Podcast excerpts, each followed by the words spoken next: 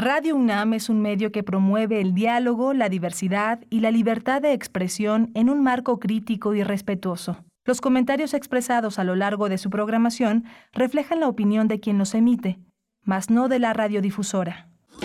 Radio UNAM presenta Primer Movimiento. El mundo desde la universidad. Muy buenos días, amigos y amigas de Primer Movimiento. Estamos iniciando esta emisión de viernes 6 de mayo de 2022. Ya son las 7 con 5 minutos de la mañana, marca la hora del centro del país. Nos enlazamos desde este momento, desde el principio, muy temprano, por allá a las 6 con 5 en el estado de Chihuahua. Nos enlazamos en las frecuencias de la radio Universidad, el 106.9 en la ciudad de Chihuahua, el 105.7 en Ciudad Cuauhtémoc, el 92.1 en Delicias, en Parral, también saludos por allá en el 89.1. Nosotros transmitimos en vivo en el 96.1 de la frecuencia modulada para la Ciudad de México, el 860 de AM y en www.radio.unam.mx. Con todo un equipo listo en cabina. Aquí en Ciudad de México se encuentra Rodrigo Aguilar en la producción ejecutiva, Violeta Berber en la asistencia de producción. Está hoy Andrés Ramírez en los controles técnicos y como siempre Tamara Quirós en las redes sociales. Miguel Ángel Quemain, a quien saludo con mucho gusto eh, de estar compartiendo los micrófonos esta mañana. ¿Cómo te encuentras, querido Miguel Ángel? Buenos días. Hola Berenice Camacho, buenos días, buenos días a todos nuestros radioescuchas. Pues ya estamos en este corriendo en la en el menú que tenemos para el día de hoy. Tendremos a Silvia Peláez, ella es una de las dramaturgas más destacadas, más importantes en México. Ella es oriunda de Cuernavaca en Morelos, donde también ya es una hija pródiga, una de las dramaturgas que ha sido considerada para la para la para la medalla Venera, que es, eh, es, una, una medalla dedicada a José María Morelos y Pavón, una distinción muy importante de su estado. y es autora de Caracola sin mar, trilogía sobre migraciones, ha escrito más de 50 piezas teatrales, la trilogía vampírica, Fiebre 107 grados, Coco, Mademoiselle Gabriel, Antesala de la Felicidad. Ha sido libretista también de ópera, traductora, directora escénica, una mujer que reflexiona sobre lo que sobre lo que vive en el terreno nacional en el terreno del teatro y de las artes. Tiene una página muy interesante para seguir. Ella es www.silvia-pelaez.com. Hay que seguirla en esas páginas y va a estar con nosotros en unos minutos más para hablar de esta distinción y de una serie de conversaciones que tiene desde hace un par de meses en el Instituto Nacional de Bellas Artes, reflexionando sobre el teatro con sus creadores. Tendremos después el radioteatro, hoy que es viernes, y de una vez aprovecho para invitarles a que nos hagan llegar sus, sus, peticiones musicales a través de las redes sociales en Primer Movimiento, arroba P Movimiento en Twitter, Primer Movimiento UNAM en Facebook. Esperamos sus complacencias musicales para esta mañana de viernes. Tendremos radioteatro, mm, la repetición de la serie Mujeres en Fuga. Toca el turno a la obra El Escape de Marcela, que se ha realizado, bueno, en la autoría de la gran Estela Leñero, en colaboración o con el apoyo y el soporte de Radio Universidad Autónoma de Nuevo León. Vamos a escuchar el escape de Marcela hacia, la, hacia el final de esta hora. Vamos a tener también en la poesía, primeras letras, ciclo de conversaciones con María Baranda. Ella es poeta, narradora, traductora, es una de nuestras eh, grandes poetas. Va a estar en la segunda hora de primer movimiento hablando de este ciclo de encuentros con los lectores. Me emociona mucho esta conversación con ni más ni menos que con María Baranda. De verdad que vale mucho la pena. Ojalá puedan quedarse con nosotros, escuchar esta propuesta. María Baranda, poeta, narradora, traductora. Y tendremos en la nota del día, pasando a otros temas, estaremos conversando con la doctora Miriam Sosa, profesora investigadora del Departamento de Economía de la UNAM y profesora de la UAM, disculpen, de la UAM, eh, profesora de asignatura de posgrado de Economía y de Ingeniería Ingeniería, eso sí en la UNAM, sobre el plan antiinflación que ha presentado el gobierno federal en esta semana, el miércoles pasado, ya anunciado desde la semana anterior, pero bueno, ya sabemos los detalles de cómo va este plan antiinflación del gobierno federal. Yo tendré el privilegio también de acompañar la poesía, la poesía de hoy, la poesía necesaria en la selección musical y en la, eh, en la selección literaria de un servidor. Tendremos en la mesa del día. Vamos a acercarnos a una propuesta eh, de la revista, la revista Malatesta eh, en obra negra, cuaderno en obra negra, que se estará presentando el día de hoy, viernes a las 6 de la tarde, a las 17 horas, a través de Facebook Live, Facebook Live de esta revista Malatesta. Y estaremos con José Manuel Mateo, investigador, ensayista, poeta y editor de Malatesta, y Laura Hernández, profesora de la Facultad de Psicología de esta Casa de Estudios. Así es que, bueno, va a estar interesante eh, acercarnos a esta, a esta propuesta de eh, esta eh, propuesta hemerográfica, la revista Malatesta. Vamos a tener también, eh, se cumplen eh, 20 años, se, se, regresa, regresa El Hormiguero 2.0 con Marco Pacheco, el director del Centro Cultural El Hormiguero. Recordará que hace algunas semanas estuvo con nosotros, pues ahora ya enteramente El Hormiguero 2.0 regresa a sus actividades presenciales, así que va a ser muy interesante conversar y escuchar la propuesta artística que tiene Marco Pacheco para este centro cultural que él dirige ya desde hace muchos años. Bien, pues díganos cómo pinta la mañana. Bueno, para el valle, para la zona metropolitana de, eh, del Valle de México, pues eh, informar, ya lo sabemos, seguramente estamos muy al pendiente de la cuestión ambiental. Volvemos a la fase 1 de la contingencia ambiental en la zona metropolitana del Valle de México.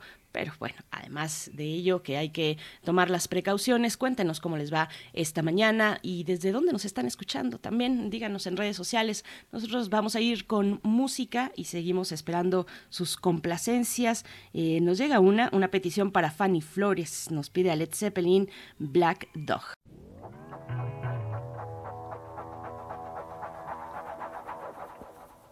Hey, hey, mama the way you move make you sweat, gonna make you groove.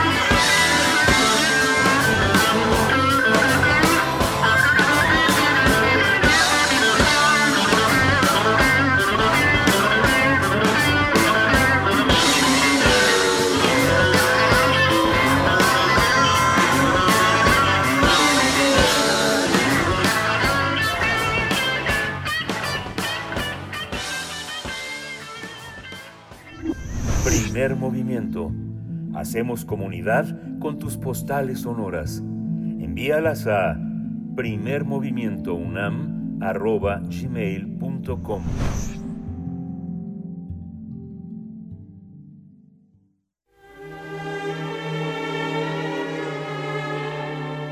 Teatro, teatro, teatro. Corre el telón y disfruta de la función.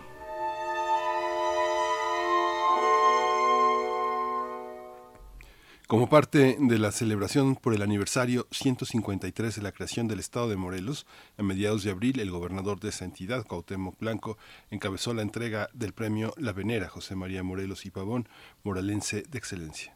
La ceremonia se realizó en las instalaciones del Centro Cultural Teopanzolco, donde se reconoció a mujeres y hombres que han destacado en los últimos dos años en distintos ámbitos, aportando su conocimiento, su talento y compromiso para hacer de esta una mejor entidad.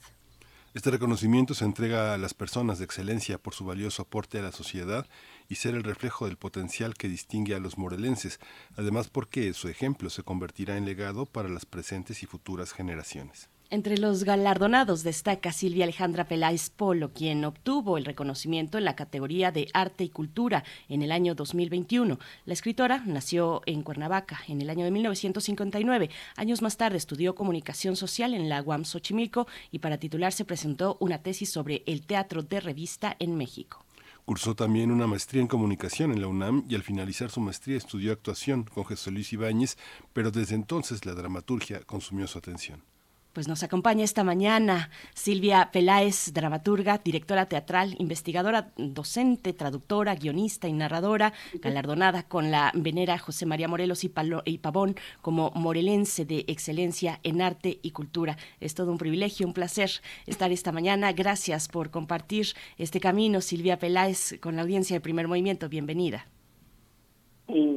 Buenos días, eh, Miguel Ángel. Buenos días, Berenice. Muchas gracias por la invitación tempranera aquí a compartir con ustedes y, su- y el público de Radio UNAM, eh, que, tanto me, me- siempre me siento muy honrada de estar con ustedes platicando. Muchas gracias Silvia. Pues eh, cuéntanos un poco, eh, este reconocimiento también es un reconocimiento al teatro, a una labor ininterrumpida a pesar del tema de la pandemia. El teatro ha sido uno de los territorios más importantes. Por una parte es un reconocimiento estatal, pero también tiene un alcance eh, nacional por el tema de la figura de Morelos y cuéntanos un poco cómo, cómo te enmarcas, cómo, qué representa este reconocimiento para empujar, para empujar lo que se viene haciendo tanto en la dramaturgia como en la puesta en escena, Silvia. Claro que sí, Miguel Ángel, tienes mucha razón. Este ah, es un galardón, por supuesto, eh, personal y a la trayectoria, pero tiene ese impacto hacia los demás, ¿no? Se, se, difu- se bifurca o se amplía ah, hacia el reconocimiento a una labor en el teatro y en la dramaturgia y en, pues, en las labores de gestión cultural también, ¿no? Eh, eh, en la- el fomento, digamos, hacia las nuevas generaciones, hacia el, el mostrar nuestro trabajo hacia el extranjero. Eh, y sí e- es, eh, es irrelevante que haya sido en este tiempo de pandemia porque eh, finalmente el teatro como un arte que eh, no ceja, o sea, no ceja ante las vicisitudes, ante eh, los cambios de tecnologías, ante las nuevas eh, retos. El teatro es un arte que siempre está eh, ahí, ¿no? Y el teatro me refiero también a los que lo hacemos, a los integrantes, a los eh, actores, directores, productores, mm, dramaturgos, por supuesto, ¿no? Entonces es un arte que eh, es eh, siento que es muy fuerte, tiene más de tres mil años de existencia y tendrá pues, este, muchos más, ¿no? Por supuesto.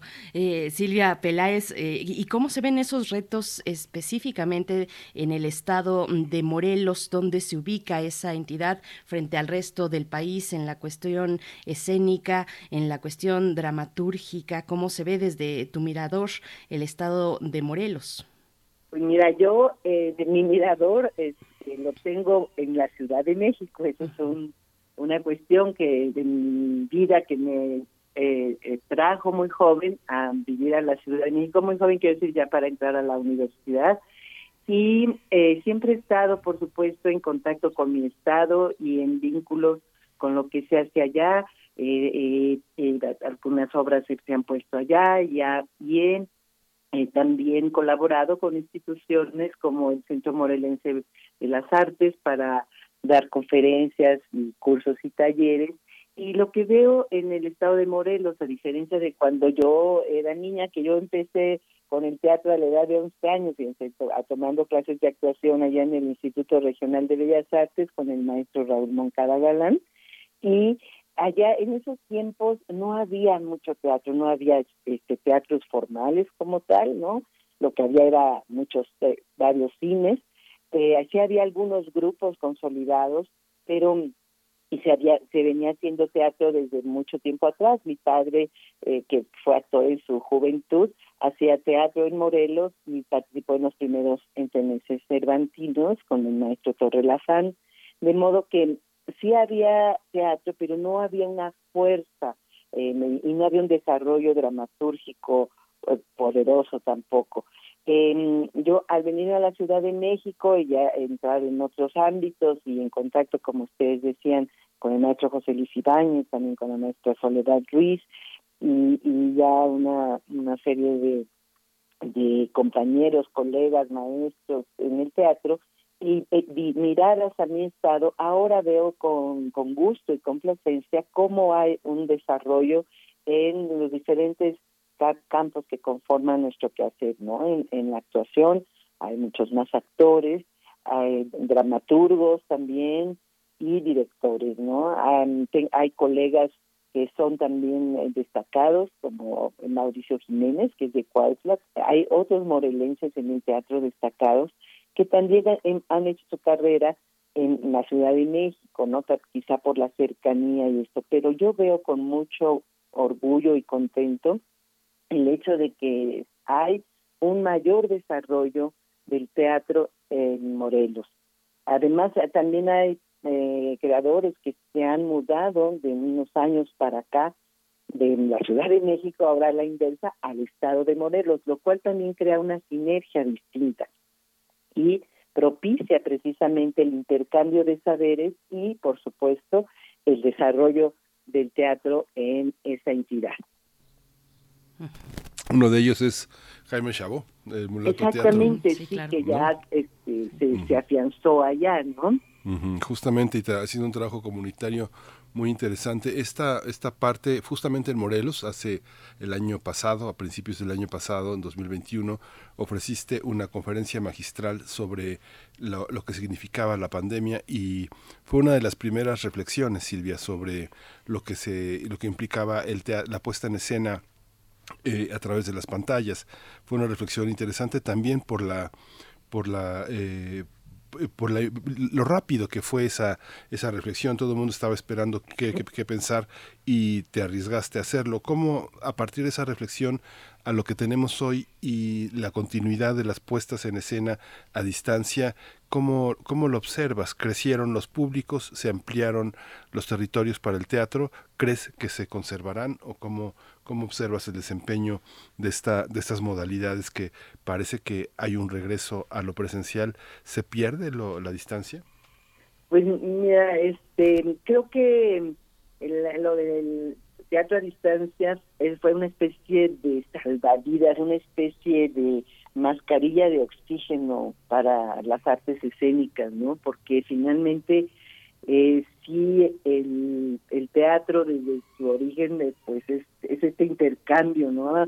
Entre un lado y el otro, es este entre el público y la escena con eh, en el teatro griego el, el objetivo de llegar a la catarsis pues no se podría lograr de ninguna forma a través de las pantallas, ¿no?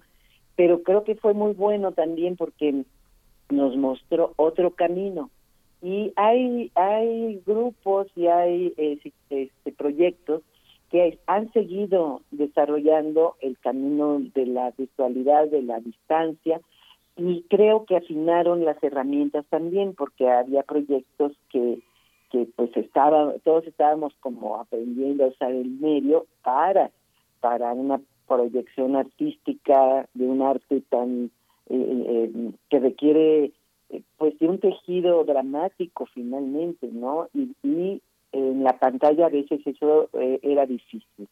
Eh, hay proyectos por ejemplo que el de los lazaretos de eh, que, dirigió Mario Espinosa, que tuve la oportunidad de verlo tanto en pantalla como en presencial la semana pasada.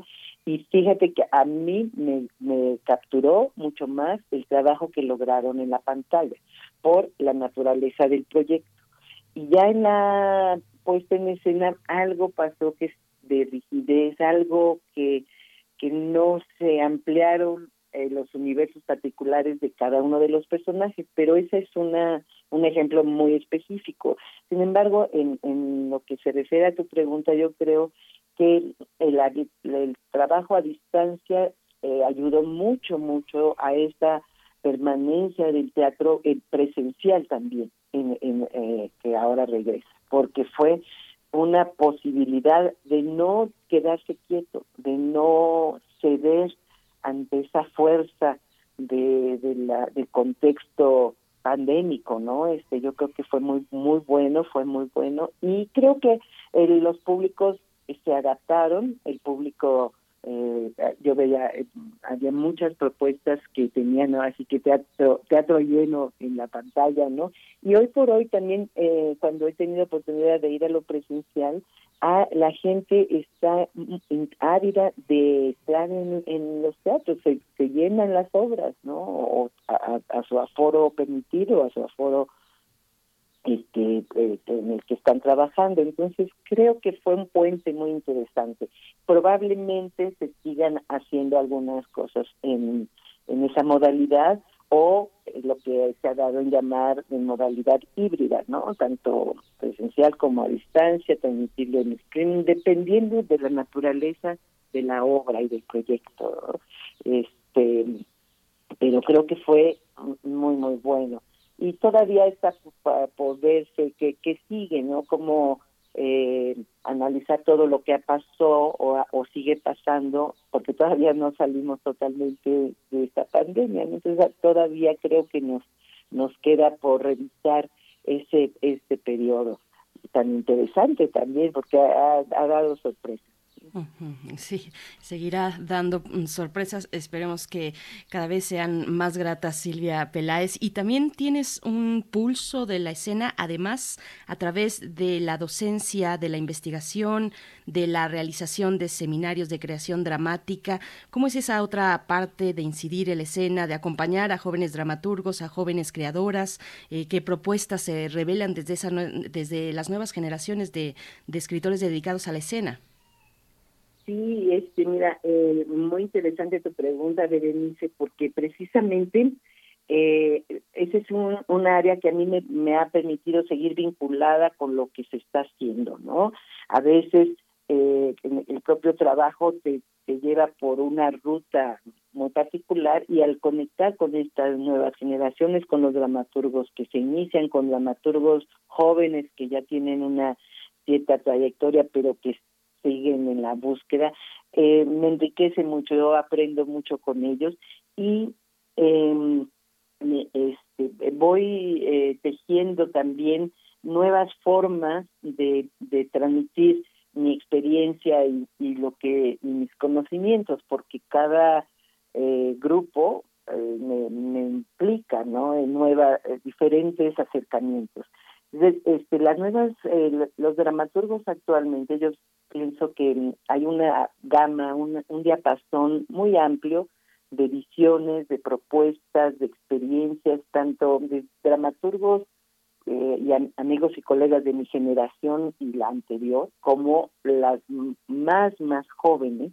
Tenemos eh, desde temáticas por ejemplo, entre lo que me, tú me, me preguntas, Berenice, entre los más jóvenes veo temáticas como eh, el cambio climático, que no quiere decir que sea exclusiva de, de ellos, de, de los jóvenes, porque hay movimientos inclusive a nivel mundial de sobre ese tema, en donde yo también he participado con obras, pero es eh, claro que es un tema que les importa, puesto que está ahí, pero también hay mucho interés en las relaciones mm, personales amorosas, por ejemplo, cómo es el amor hoy día, ¿no? Cómo se pone de manifiesto, qué pasa con también con la distancia, ¿no? Eh, hay propuestas eh, mucho lo visual, mucho la intervención del campo lo visual, de eh, la, el videomapping, de hasta de hologramas, ¿no? Este, la, tecno, la nueva la tecnología eh, viene entretejida con con la, eh, las cuestiones que implica el drama, ¿no? Porque la tecnología nada más pegada, pues no no no tendría ese impacto, pero yo veo en las dramaturgias actuales el interés de entretejer con también con el contexto, ¿no? Eh, hay eh, la tendencia a trabajar eh, desde la realidad real, digamos, desde un teatro que se ha dado en llamar autoficción, alterficción, donde se y el teatro documento, ¿no? Mucho, mucho con el documento. Eh, por ejemplo, esta obra que les mencionaba, Lazareto trabaja con la propuesta de verbatim, que es este teatro que se hace diciendo tal cual como lo dijeron los personajes originales, ¿no? Las personas originales, porque se trabaja desde el documento, aquí desde el documento auditivo, ¿no? Entonces el actor reproduce incluso las inflexiones, la sintaxis de, de los personajes. Entonces, hay una gama de posibilidades de creación dramatúrgica y también veo a, a los jóvenes que corren riesgos, ¿no? Este, que mm, eh, no siguen eh, una tendencia, una escuela, están ávidos de, de ver, de encontrar, de, de, y como se dice, de encontrar su propia voz dentro de todo este este mundo de posibilidades. Sí, es muy rico esto, esto que comentas es muy muy muy importante toda esta reflexión para entender mucho de lo que está pasando y justamente esto que está pasando tiene que ver también con una serie de conversaciones que has emprendido con creadores. ¿Cómo, cómo sientes este contacto? En primero, en febrero, estuviste con, eh, eh, con Obregón, que es un crítico muy importante, después eh, Luz Emilia Aguilar Cincer, luego Luis Mario Moncada, este mes vas a estar con David Holguín. ¿Cómo han sido estas, eh, estos encuentros con colegas, con críticos? ¿Cómo, cómo, eh, cómo se da este diálogo entre pares, Silvia? ¿Es posible tener como un acercamiento a los procesos de cada, de cada dramaturgo en conversación con otro dramaturgo? Sí, bueno, mira, mi, mi, idea con este proyecto que, que afortunadamente acogió la coordinación de literatura del, del INVAL, este, es, era como generar una serie de diálogos a partir eh, conectando el pasado de alguna forma con el presente, porque eh, y surgió a partir de, de la idea o de de recordar el grupo Movimiento de Poesía en Voz Alta. Eh, yo tuve la fortuna de traducir junto con Rodolfo Obregón el libro de Ronnie Unger que se llama Poesía en Voz Alta y luego veo eh, los jóvenes, eh, retomando el punto anterior, que desconocen mucho de lo que se ha hecho en el teatro en México incluyendo ese grupo, que fue un grupo muy innovador y que a veces creemos que estamos descubriendo el hilo negro y hay quien ya adelantó el camino, ¿no? En algunos aspectos. Entonces, eso siempre me, me causaba este, inquietud y eh, generé esta serie de diálogos a partir de eso, por eso lo, titulé de Dramaturgia Mexicana, Diálogos Sincrónicos desde una perspectiva diacrónica, ¿no? Con el tiempo, pero aquí en la sincronía.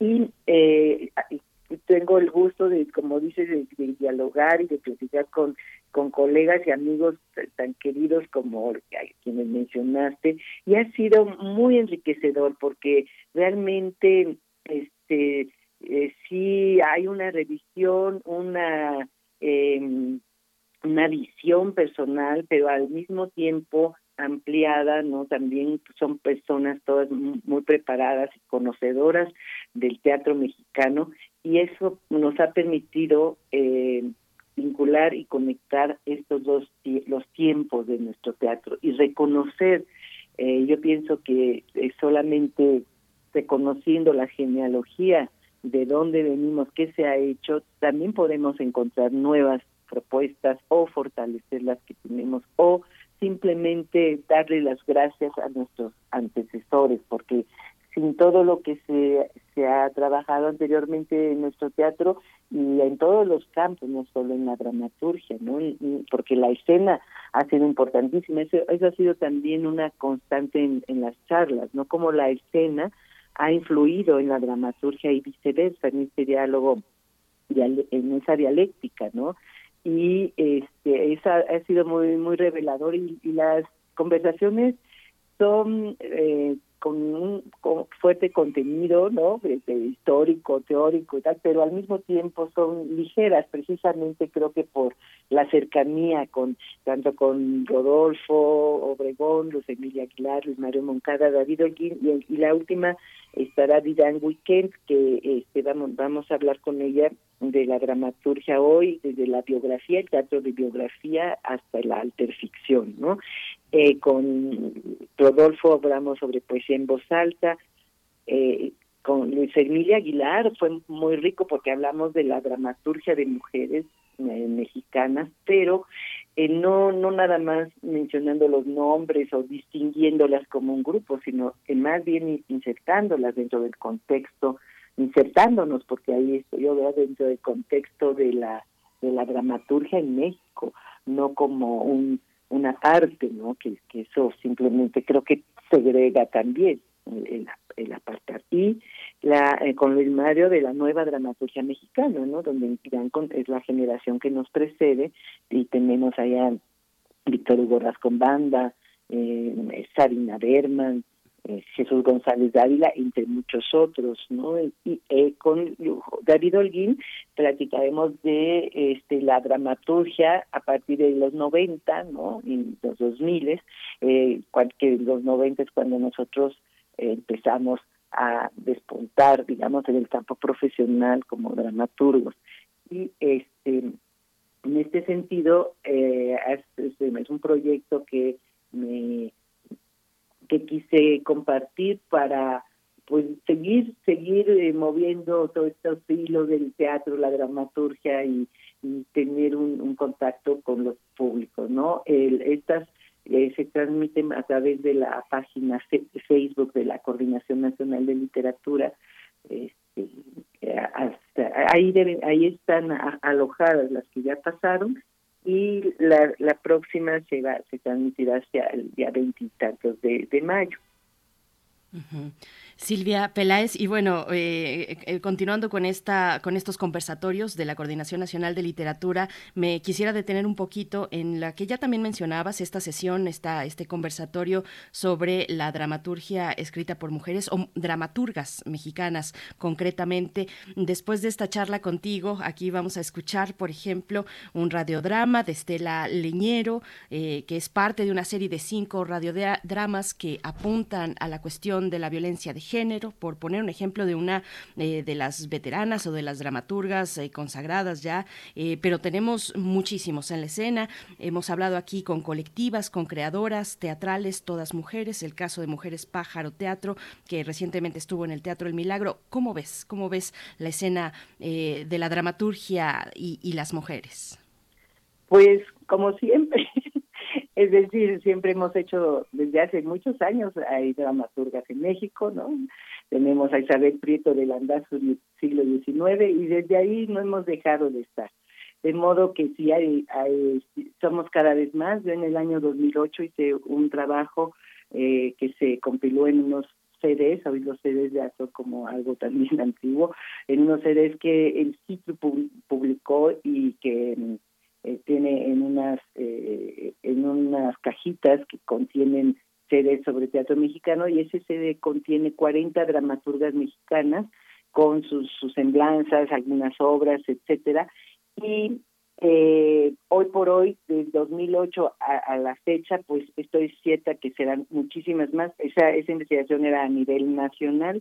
Creo que eh, a nivel nacional eh, hay, somos muchísimas dramaturgas que estamos habla, tocando temas relevantes para nuestra sociedad, para nuestro México, y que seguimos escribiendo y desarrollando nuestro arte al lado y al, de la misma forma, con la misma fuerza que la dramaturgia escrita por hombres. O sea, yo ahí en ese sentido, el otro día me preguntaban que cuál era mejor, pues no, es como en la literatura, hay obras buenas y obras malas, más allá del género. El género, en este caso, pienso que incide más en las temáticas Mm, sobre todo, ¿no? Pone el ojo quizá la dramaturgia de mujeres actual en algunas temáticas que están eh, pues eh, afectando a todas y que nos duelen a todas y que hay que hay que levantar la voz en ese sentido y el teatro es un ámbito es, un, es el lugar mejor en muchos sentidos para hablar de ciertos temas, ¿no?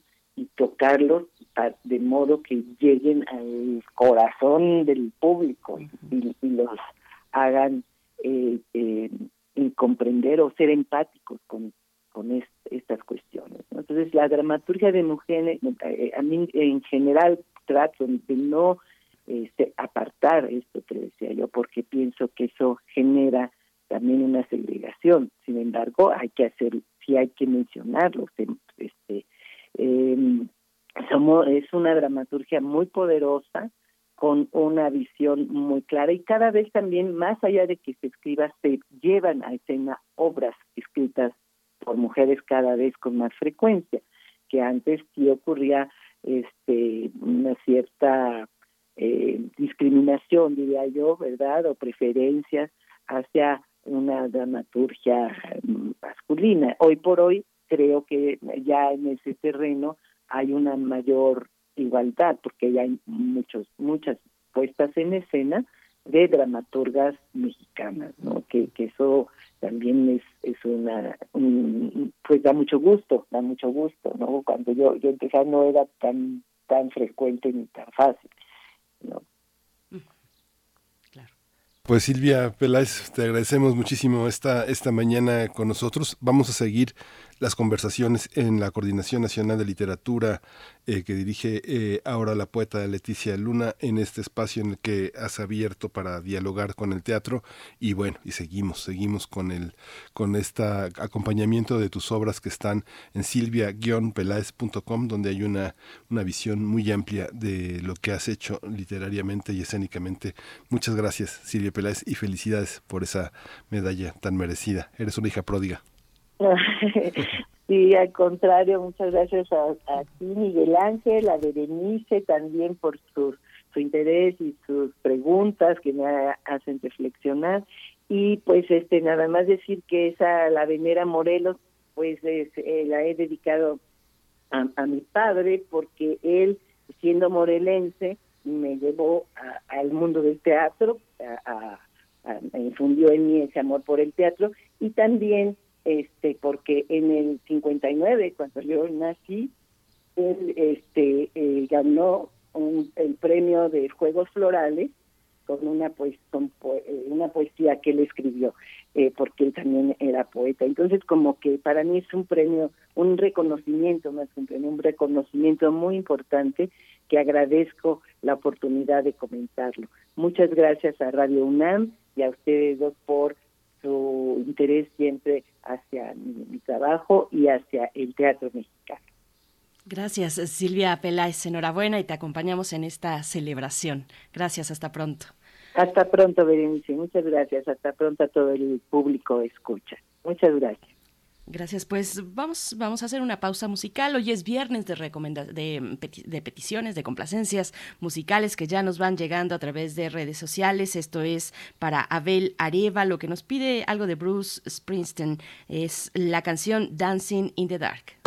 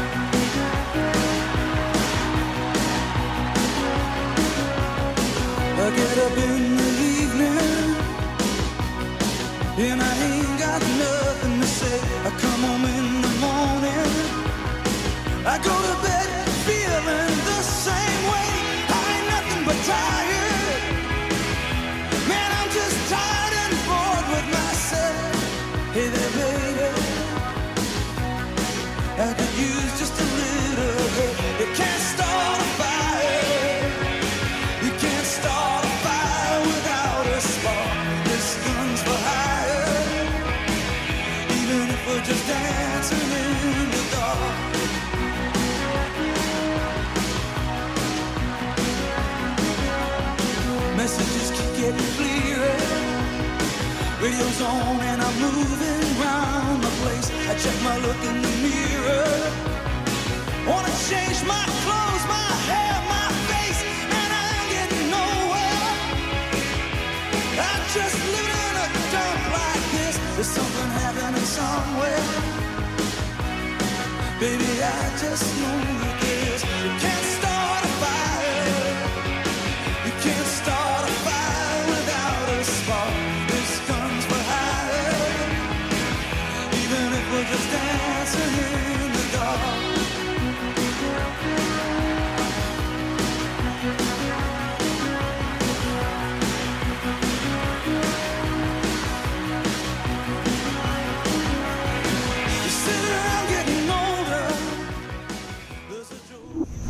Primer movimiento.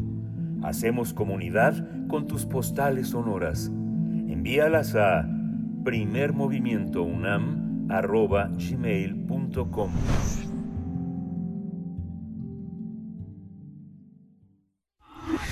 Cuando cuentes cuentos, recuerda los de primer movimiento. Bien, y como cada viernes les presentamos eh, esta propuesta de radioteatro, mm, tiene que ver en esta ocasión con Estela Leñero y la serie Mujeres en Fuga, una serie de cinco entregas que se realizó en colaboración con la Radio Universidad Autónoma de Nuevo León. Escucharemos a continuación El escape de Marcela.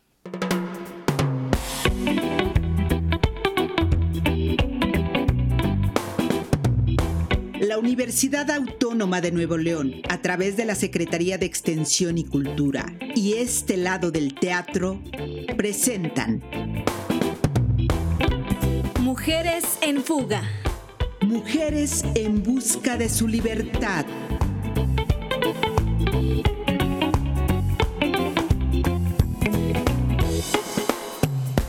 A continuación, El escape de Marcela. Una historia de Estela Leñero.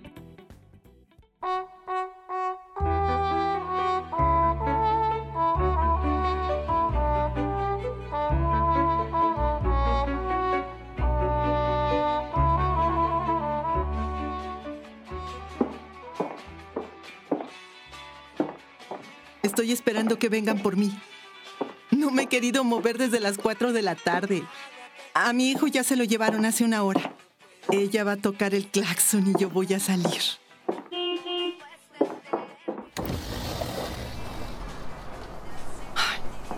Es horrible esperar. Ojalá que no les haya pasado nada. Bueno, una hora era lo calculado. Ella va a tocar el claxon y yo voy a salir corriendo. Luisa fue la que me vio los la que me vio los moretones en el cuello cuando me lavaba el cabello para ponerme un tinte. Quería cambiar de color. Tenía que pasar algo diferente en mi cara y y pues aquí estoy. Con un negro azabache que deslumbra. Así tampoco me reconocerán tan fácil, porque voy a llevar el pelo suelto, cosa que casi nunca hago, porque a él no le gusta, porque dice que me veo más joven y que parece que me estoy ofreciendo a los muchachitos. Mañana ya no estará él para decirme cómo me debo vestir o arreglar el cabello. Ah, porque los tacones tampoco le gustan, que se me van a enchocar los pies, que de viejita voy a andar con muletas y que me quite esos zapatos de bruja. A mi niño lo asustaba con las brujas. No sé qué se imaginaba él. Pero yo, por si las moscas, le contaba que las brujas eran las que curaban a los enfermos en la antigüedad y las que más sabían de plantas y de menjurjes para sanar. Me miró los moretones y ninguna de las dos dijimos nada la primera vez. Solo se hizo el silencio. Yo sabía ya que ella sabía. La segunda vez me apretó para que me doliera. Y me dijo que seguro me había dolido más que eso, que me había dolido de a madres y que me había aguantado. Yo lo justifiqué. Me había aguantado porque mi hijo estaba cerca. Porque en parte tenía razón. Y en parte era una forma de educarme. ¿Educarte? Me preguntó Luisa. Pues, ¿qué te tiene que enseñar? ¿A obedecerlo? ¿A servirlo, respetarlo y dejar que te haga lo que él quiera? Educarte. Y yo me quedé, me quedé perpleja y ya no sabía qué contestar. Y me di cuenta de que algo no andaba bien. Que tal vez si era verdad que no era mi culpa que él se portara así conmigo. Porque ella supo que la estética era el único lugar al que podía venir. Esta ha sido como mi segunda casa. Porque antes mi segunda casa era la oficina, pero siempre llegaba antes que él para tenerle todo listo y no se quejara. Su ropa limpia, la casa limpia, la comida hecha, el niño sin ninguna falla. Pero siempre había algo que no estaba bien. Y creía que era porque pasaba demasiado tiempo en la oficina. Así que me empezó a pedir más y más y más. Y yo empecé a faltar al trabajo más y más y más. Continué yendo, aunque por eso me tocara madriza por viaje. Y salía con mis amigos también. Pero a él le parecía que me iban a pervertir y que yo me iba a dejar seducir por... Primero que por Juan, luego que por Sandro luego ya está por la chata. La chata era... es mi mejor amiga. Ella me jalaba para que no me quedara encerrada en la casa. me invitaba a tomar café por aquí y por allá. Pero él empezó a notar que la gasolina del coche se acababa muy pronto. O que el coche un día estaba estacionado en un lugar y luego en otro. Así que ya tampoco le gustó que viera la chata. Y me dijo que podía invitarla a la casa a tomar café. Que para qué me ponía a gastar dinero a lo baboso. Eran jaloneos y empujones. Quería que yo reaccionara, pero yo no sabía cómo quería que reaccionara. Hasta que entendí. Entendí que mejor me quedaba en la casa. Y solo iba a la escuela del niño a llevarlo y a recogerlo.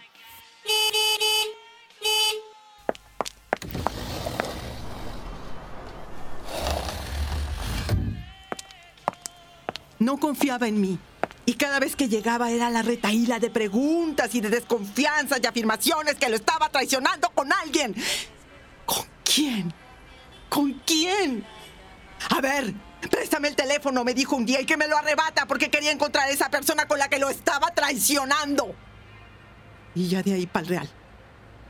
A la menor provocación me quitaba el teléfono y revisaba mis mensajes. No había nada que le pudiera interesar. Pero yo ya tampoco me sentía cómoda escribiendo WhatsApp a mis amigas, sabiendo que él luego los iba a leer. Aquí en la estética podía desahogarme con ella, pero tampoco me podía quedar mucho tiempo. Bueno, a excepción de hoy.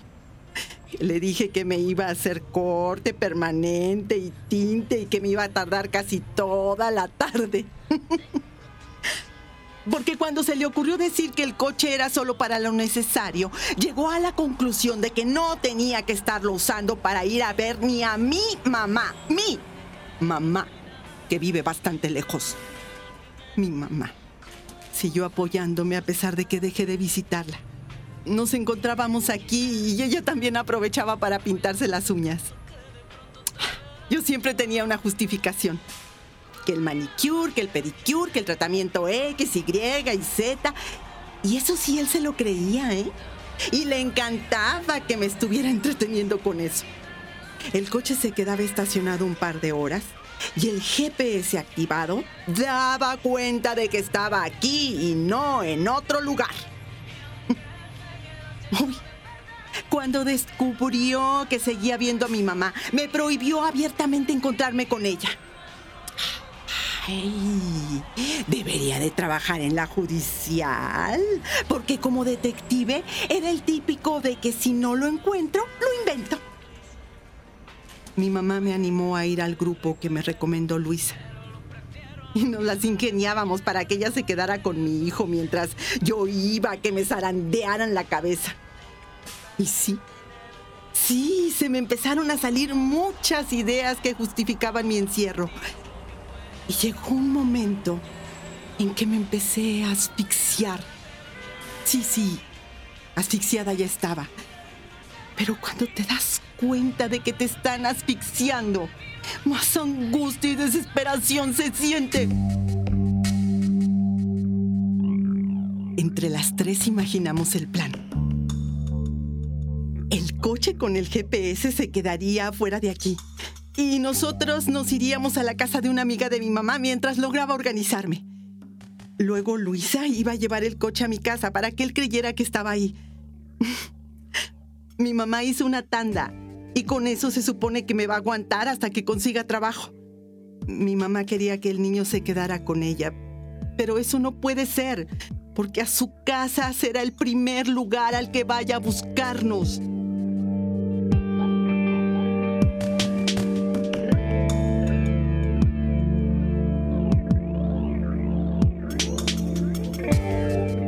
En que sentía que no había salida, que las paredes estaban tapiadas y que esas paredes estaban adentro de mí. Pero realmente él también las había construido a mi alrededor. O, o más bien, él me había aislado de todo lo que estaba a mi alrededor.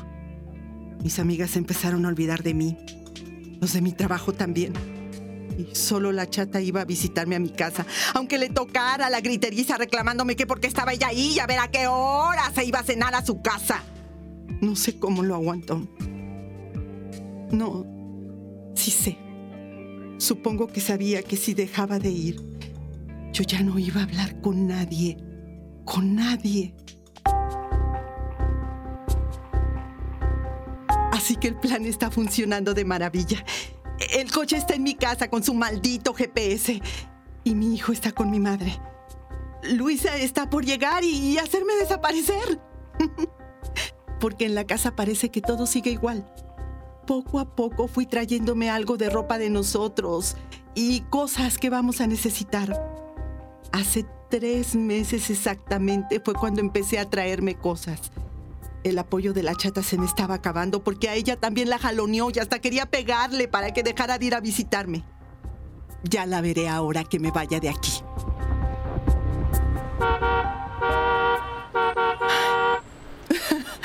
Pues ya llegaron por mí.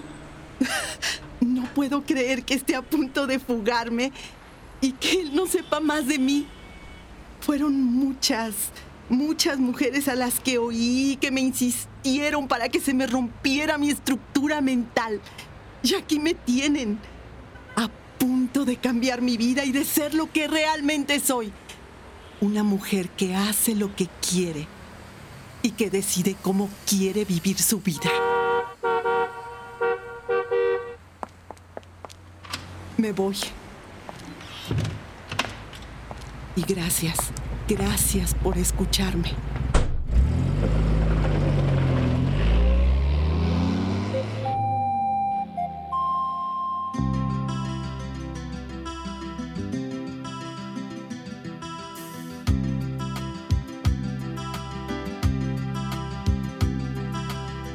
Acabas de escuchar El escape de Marcela. Una historia de Estela Leñero en la voz de Ana Laura Corpus. Dirección de actrices, Gema Aparicio y Estela Leñero. Ambientación sonora y musicalización, Heréndira Salazar. Música original, Héctor García Salazar. Ingenieros de audio, Lalo Bielma y Luis Oropesa. Producción, Graciela Ramírez.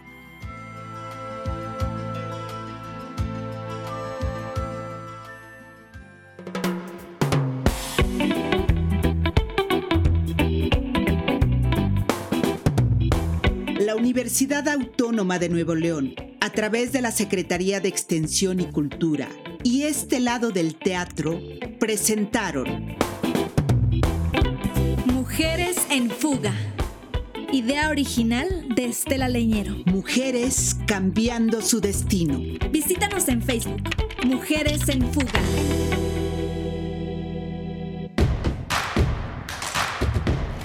Síguenos en redes sociales. Encuéntranos en Facebook como Primer Movimiento y en Twitter como arroba PMovimiento. Hagamos comunidad.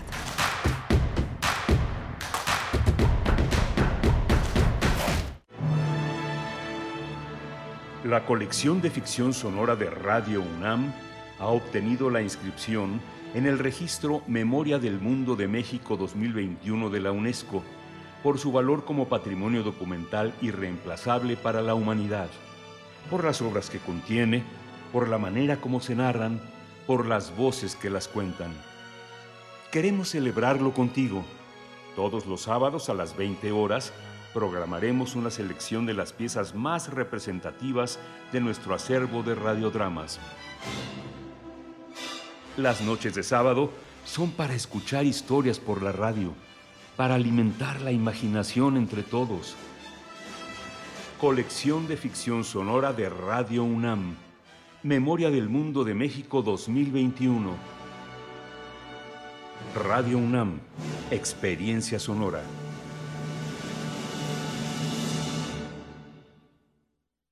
Norteños, chilangas, sureños, costeñas, yaquis, mayas, mazaguas, campesinos, rockeros, millennials, centennials, abuelas, tías, primos. Con tanta diversidad es imposible pensar igual, pero hay muchas cosas que nos unen. Nos une la libertad de tomar decisiones. Nos une la convicción de que la democracia es la única ruta que tiene un país libre. Nos une el INE. Mi INE nos une.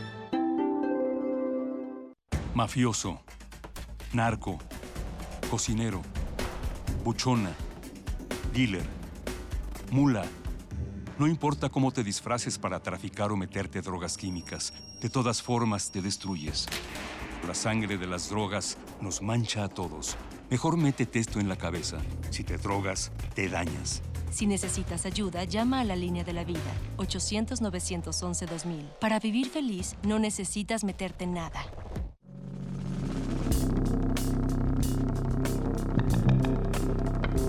Prisma RU. Relatamos al mundo. Un informativo con visión universitaria. Noticias, análisis, debate. Prisma RU. Conduce Deyanira Morán. Te invitamos a escucharnos de lunes a viernes, de 1 a 3 de la tarde. 96.1 de FM. Radio UNAM. Experiencia sonora.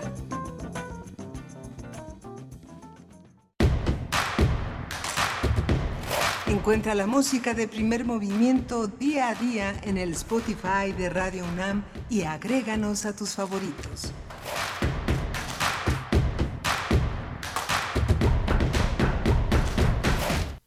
Hola, buenos días. Ya son las eh, 8 de la mañana con 4 minutos. Estamos enlazados a la radio Nicolaita en la, allá en la ciudad de Morelia, en Michoacán, en ese gran estado donde todos los días, de lunes a viernes, eh, de 8 a 9 de la mañana, hacemos comunidad y eh, empujados con una misma sinergia, hacemos posible estos contenidos que le ofrecemos hoy.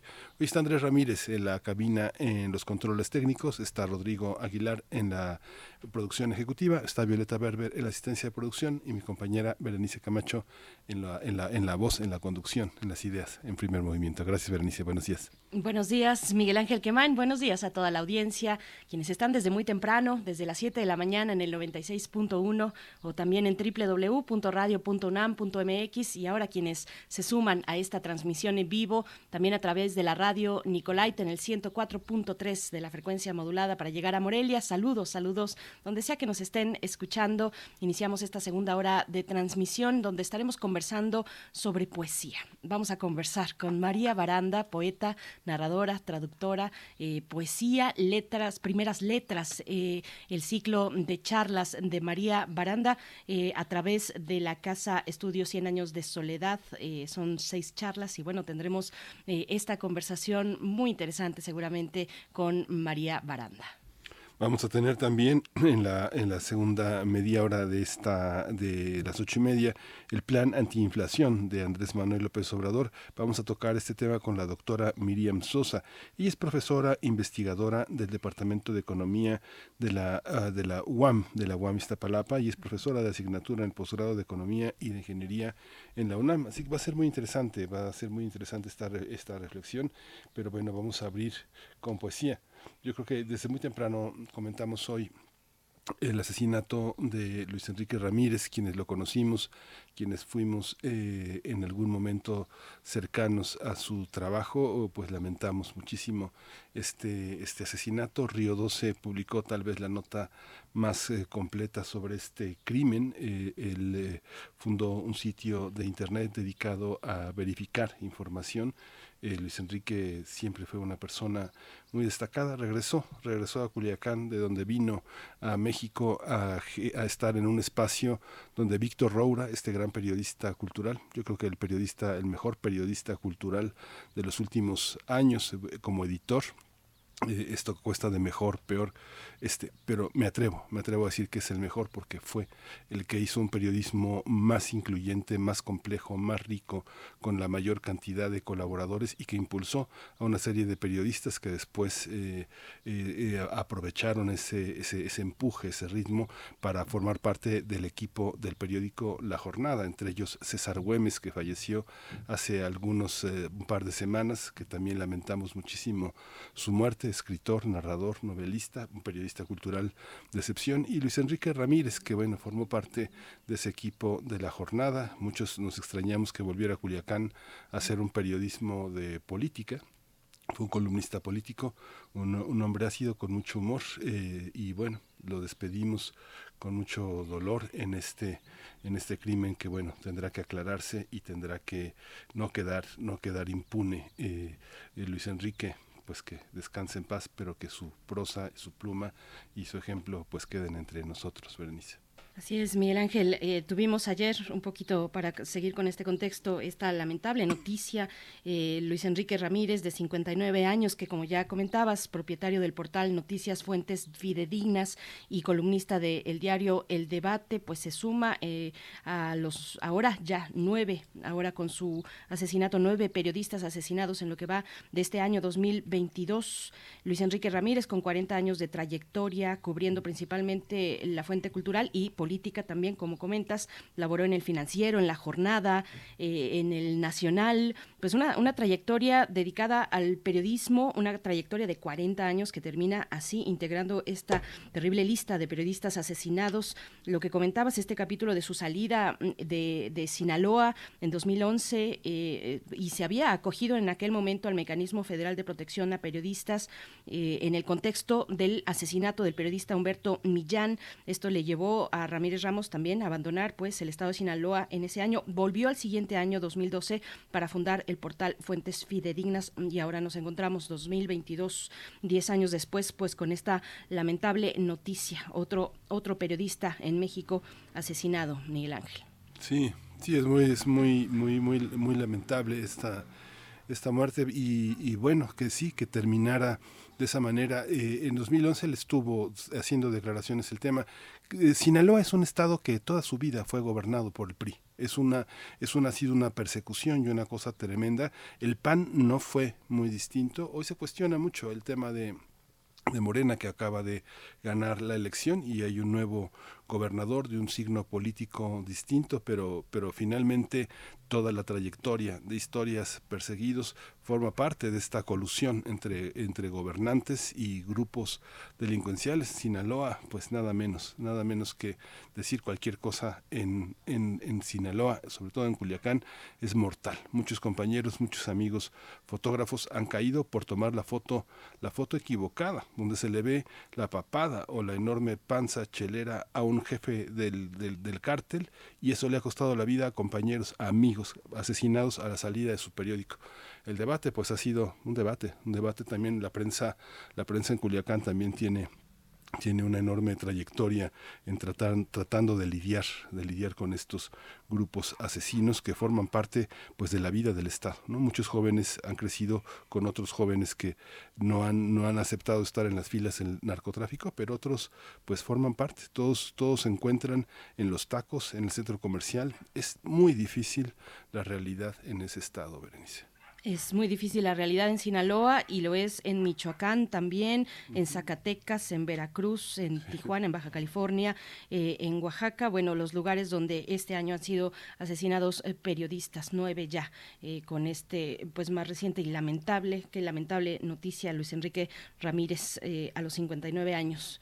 Miguel Ángel, pues bueno, hacemos, nos vamos después de, de esta anotación urgente, necesaria, tan importante eh, y terrible también de seguir, de hacer el recuento de los asesinatos a la prensa, a, periodistas, pues vamos, vamos ya directamente con eh, hablar de poesía con María Baranda.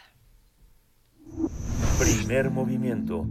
Hacemos comunidad con tus postales sonoras. Envíalas a primermovimientounam.gmail.com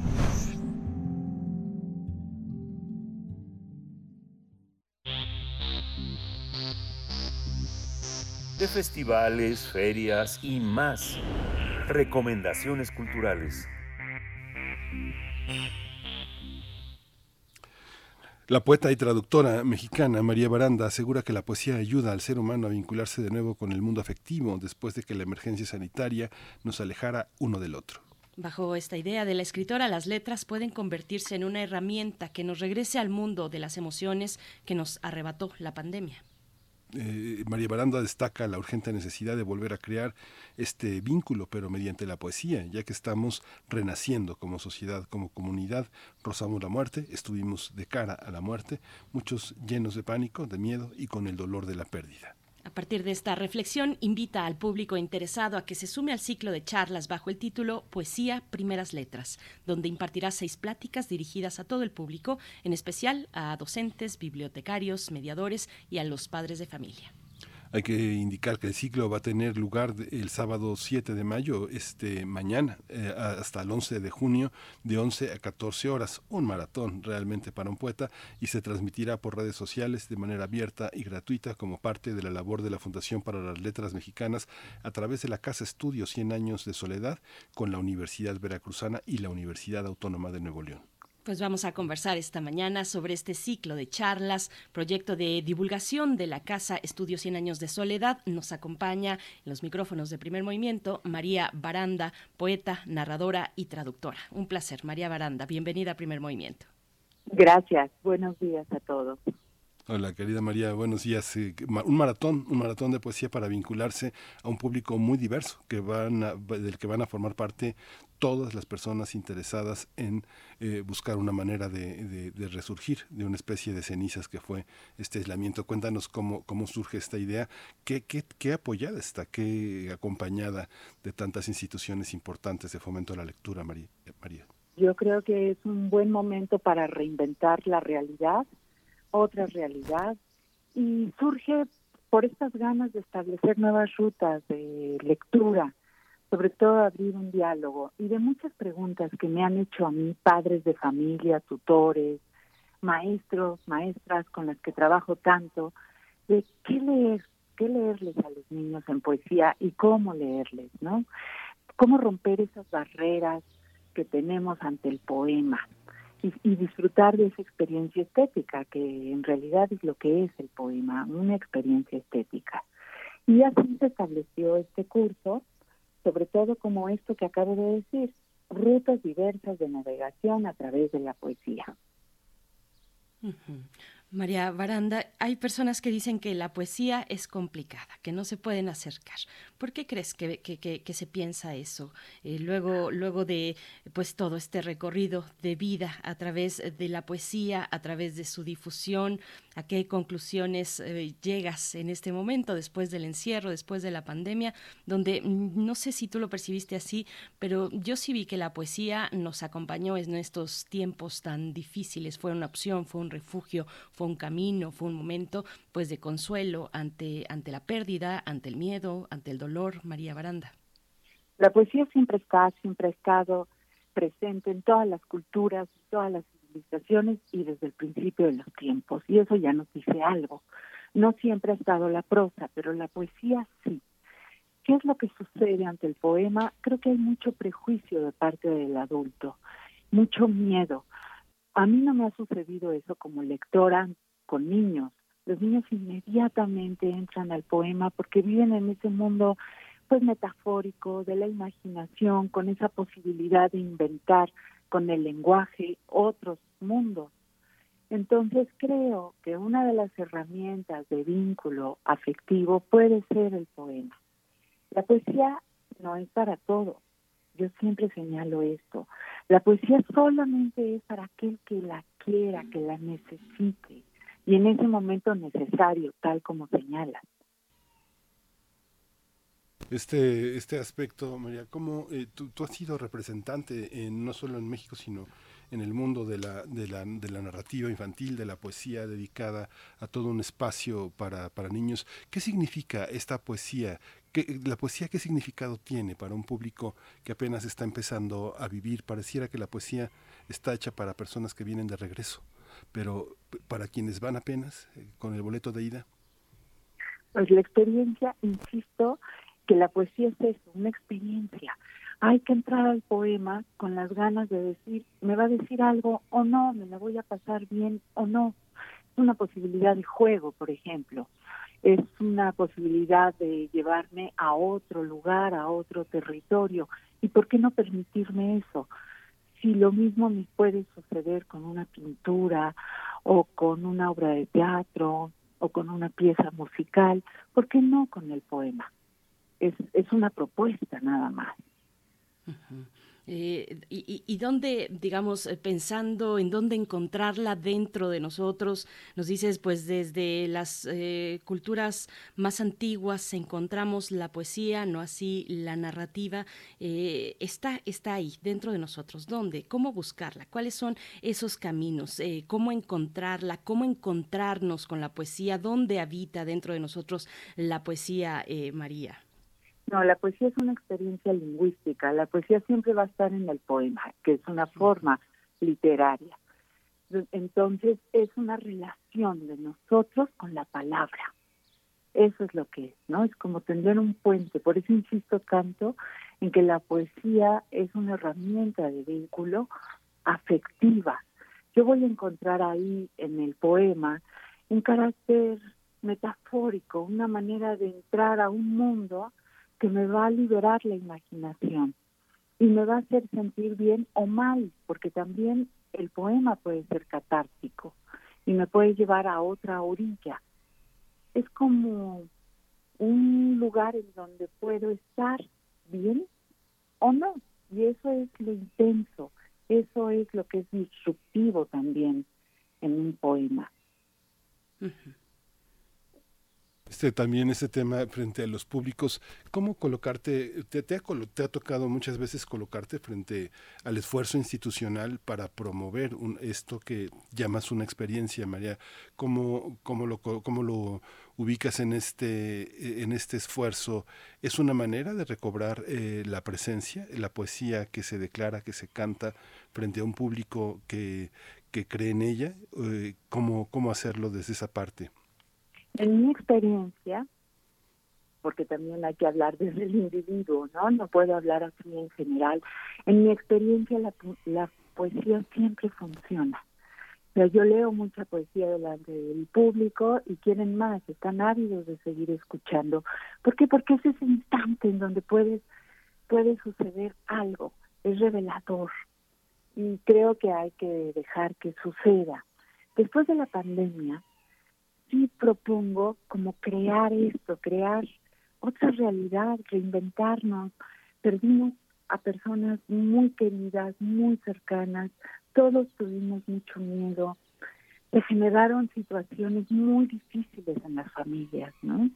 Y entonces, ¿por qué no explorar otras posibilidades que quizá no han estado tan cercanas a nosotros, porque estamos más cerca del cuento o de la novela como lectores, pero no así de la poesía. Y la poesía tiene este efecto más directo, insisto, por la capacidad metafórica que tiene.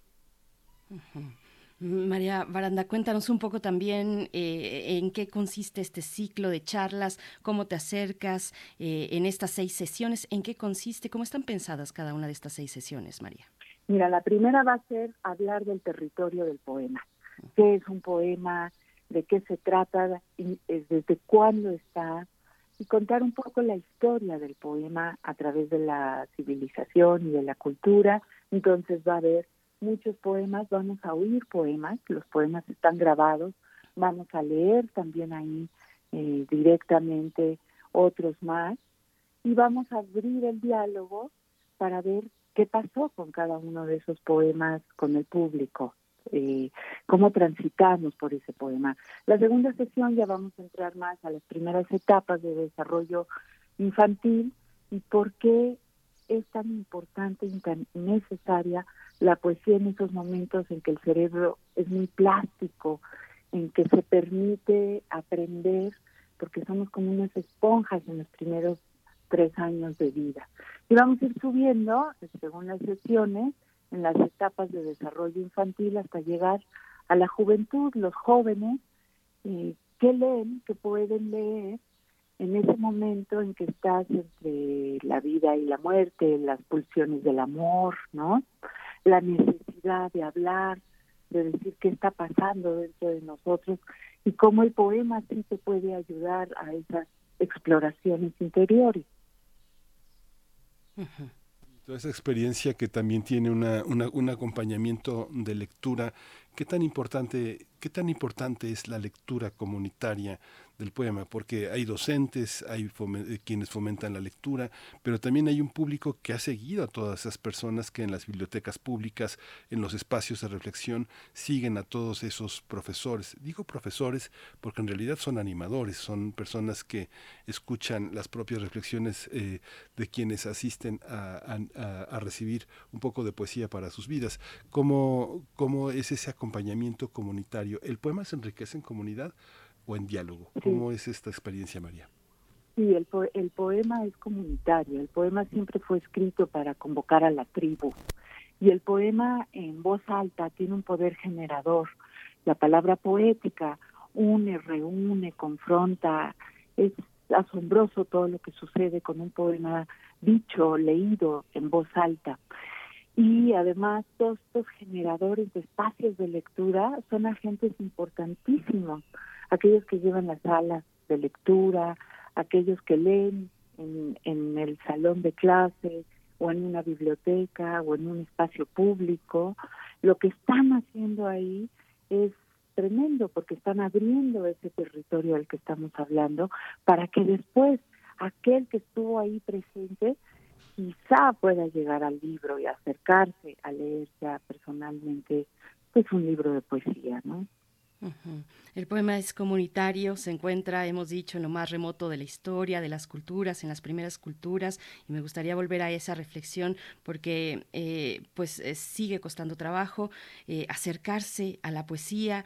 Eh, ¿Por qué? Si, si la tradición oral, por ejemplo, hablabas de, de- de reunirnos, ¿no? De lo comunitario, de reunirnos frente al fuego, de la asamblea, en esa tradición eh, oral hay formas que se acercan a la, a la poesía, hay formas que tienen rima, están los dichos, los refranes, la lírica, las canciones. eh, entonces, ¿por qué esta, esta distancia y qué sí permite en la vida, en la experiencia de los niños y las niñas, pues tener una disposición mayor de acercamiento a la poesía, María? Sí, es muy interesante lo que señalas porque es ese movimiento interior al exterior que decías antes, ¿qué sucede dentro de nosotros eh, con la palabra poética que es tan revolucionaria, que sí te hace en- entender algo que te lleva más allá? Que, eso, es, eso es lo que hace la metáfora, va a llevar el sentido más allá de lo que tú estás leyendo y de lo que estás aprendiendo. Y toda esta metáfora es lo que da tanto miedo. Y da miedo en la escuela cuando se empiezan a analizar los poemas y se cree que tienen un solo sentido y que hay que entenderlos de una manera cuando no es así, es un sentido abierto. Es como soltar el control de lo que estamos leyendo y de lo que estamos sintiendo y de lo que está sintiendo el otro, ¿no?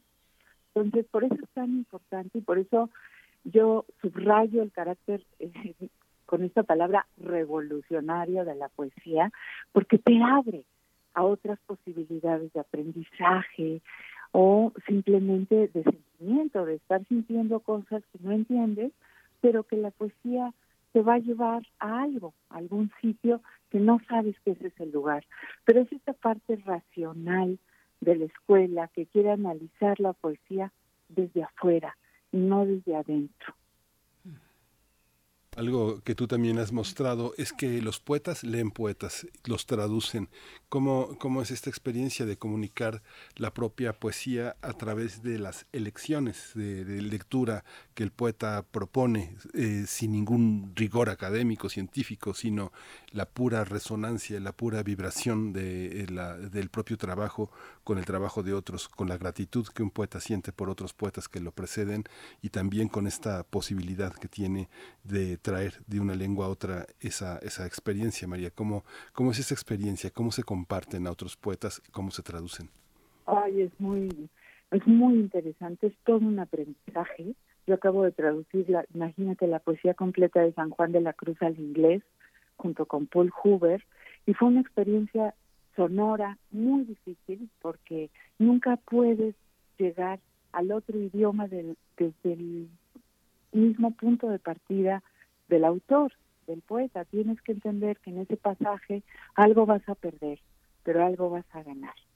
Y nosotros decidimos ganar el sentido del poema más que la sonoridad, porque no podía aterrizar San Juan de la Cruz de la misma manera en inglés que en español.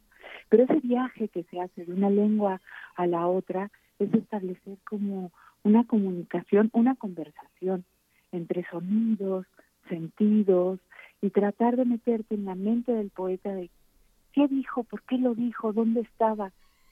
Entonces, traducir es como un lugar para aprender qué es un poema de una manera impresionante, ¿no? Te lleva por rutas que tú nunca hubieras hecho. Yo creo que es importantísimo estar traduciendo de varios idiomas hacia nuestra lengua y de nuestra lengua hacia otros sitios, pues para crear esas nuevas conversaciones y esos nuevos lugares.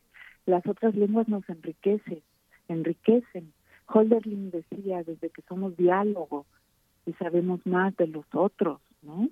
Entonces, entender que la literatura es un diálogo y el poema es un diálogo con otros poemas, pero también con otras personas. Y eso de eso va este ciclo, ¿eh? Es leer para dialogar, para inventar nuevas cosas, para pasarla bien. Para pasarla bien. Hace unos días conversábamos también sobre este tema con César Aristides, algo muy similar, pero con la poesía, eh, la poesía rusa.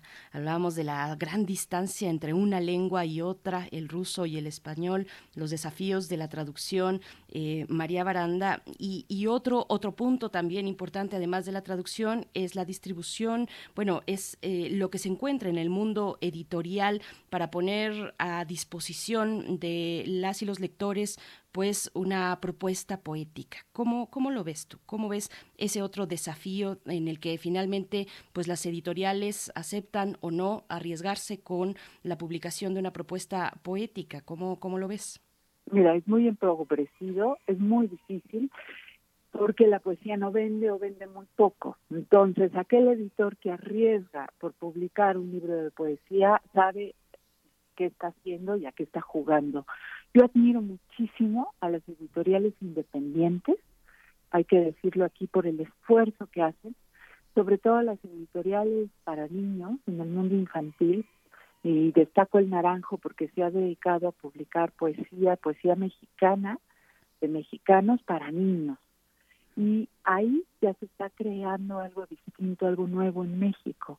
Ahí ya hay nuevas plataformas, hay nuevos sitios de lectura, hay nuevos públicos. ¿no? Es apostar porque los niños sí pueden recibir en su lengua de poetas que están vivos libros de poesía. Eso me parece a mí que es inventar un nuevo México. Entonces yo sí quiero aquí señalar lo difícil que es, porque tienen que invertir mucho en eso las pequeñas editoriales, ¿no? La poesía siempre es como eso que está castigado en las librerías. Si tú entras a una librería, la poesía va en la repisa de abajo, en el último lugar de la librería, no está casi en las mesas de novedades, a lo mejor hay un libro, pero eso dura pues una semana, luego luego lo mueven. Es complicado, es complicado que la poesía sobreviva y sin embargo está desde el inicio del mundo y pervive y sigue entre nosotros. Entonces, ¿qué tiene la poesía? ¿Qué es ese misterio que está ahí, que tanto la necesitamos y que sigue estando a pesar de todo lo que tiene en contra para sobrevivir? Hay una parte, María, que eh, se considera mu- muchas veces periodismo cultural, el periodismo de las notas, de las notas diarias que este, transcriben o cubren eventos eh, eh, culturales, pero el, pero el periodismo cultural es la crítica, es la edición, es, la, es los ensayos, es las revistas, las publicaciones también. Como siempre hay, siempre hay poesía en las revistas, no, no, es, difícil pensar una revista sin, sin poesía, sin un poeta invitado. ¿Cómo, ¿Cómo observas esta parte de nuestro periodismo, de la, de la edición de revistas, de toda esta circulación de ideas a través de eh, la poesía, a través de ellas? Es una, es una tradición que no se pierde. ¿Cómo, ¿Cómo lo observas? Es un pie para los libros de poesía. Siempre, siempre, la poesía siempre está. Yo los primeros poemas que leí fue en una revista que se llamaba Arquitecto, en los años 70, ¿no? O sea, la- las revistas buscan eh, tener poesía porque la poesía, insisto, engalana a, a esa publicación. En la revista de la UNAM siempre hay poemas, letras libres, el, bueno, tenemos el periódico de poesía. Entonces la, la poesía tiene un carácter necesario en la cultura. La poesía está, aunque sea a cuentagotas, pero está. Y si tú revisas los suplementos culturales, también siempre traen un poema. Y si ese suplemento cultural no trae poema, como hay algunos que de pronto no miran hacia la poesía, pues creo que se empobrecen. Ujú. Pues María Baranda, nos vamos acercando al cierre. Yo quisiera invitarte, si tienes a la mano un poema que nos quieras compartir, que quieras leer, y, también, por supuesto, reiterar la invitación a que se acerquen a este ciclo de charlas eh, con María Baranda desde Casa de Estudios 100 Años de Soledad, Poesía Primeras Letras, a partir del día eh, sábado, del día de mañana ya, del día de mañana sábado y hasta el 11 de junio.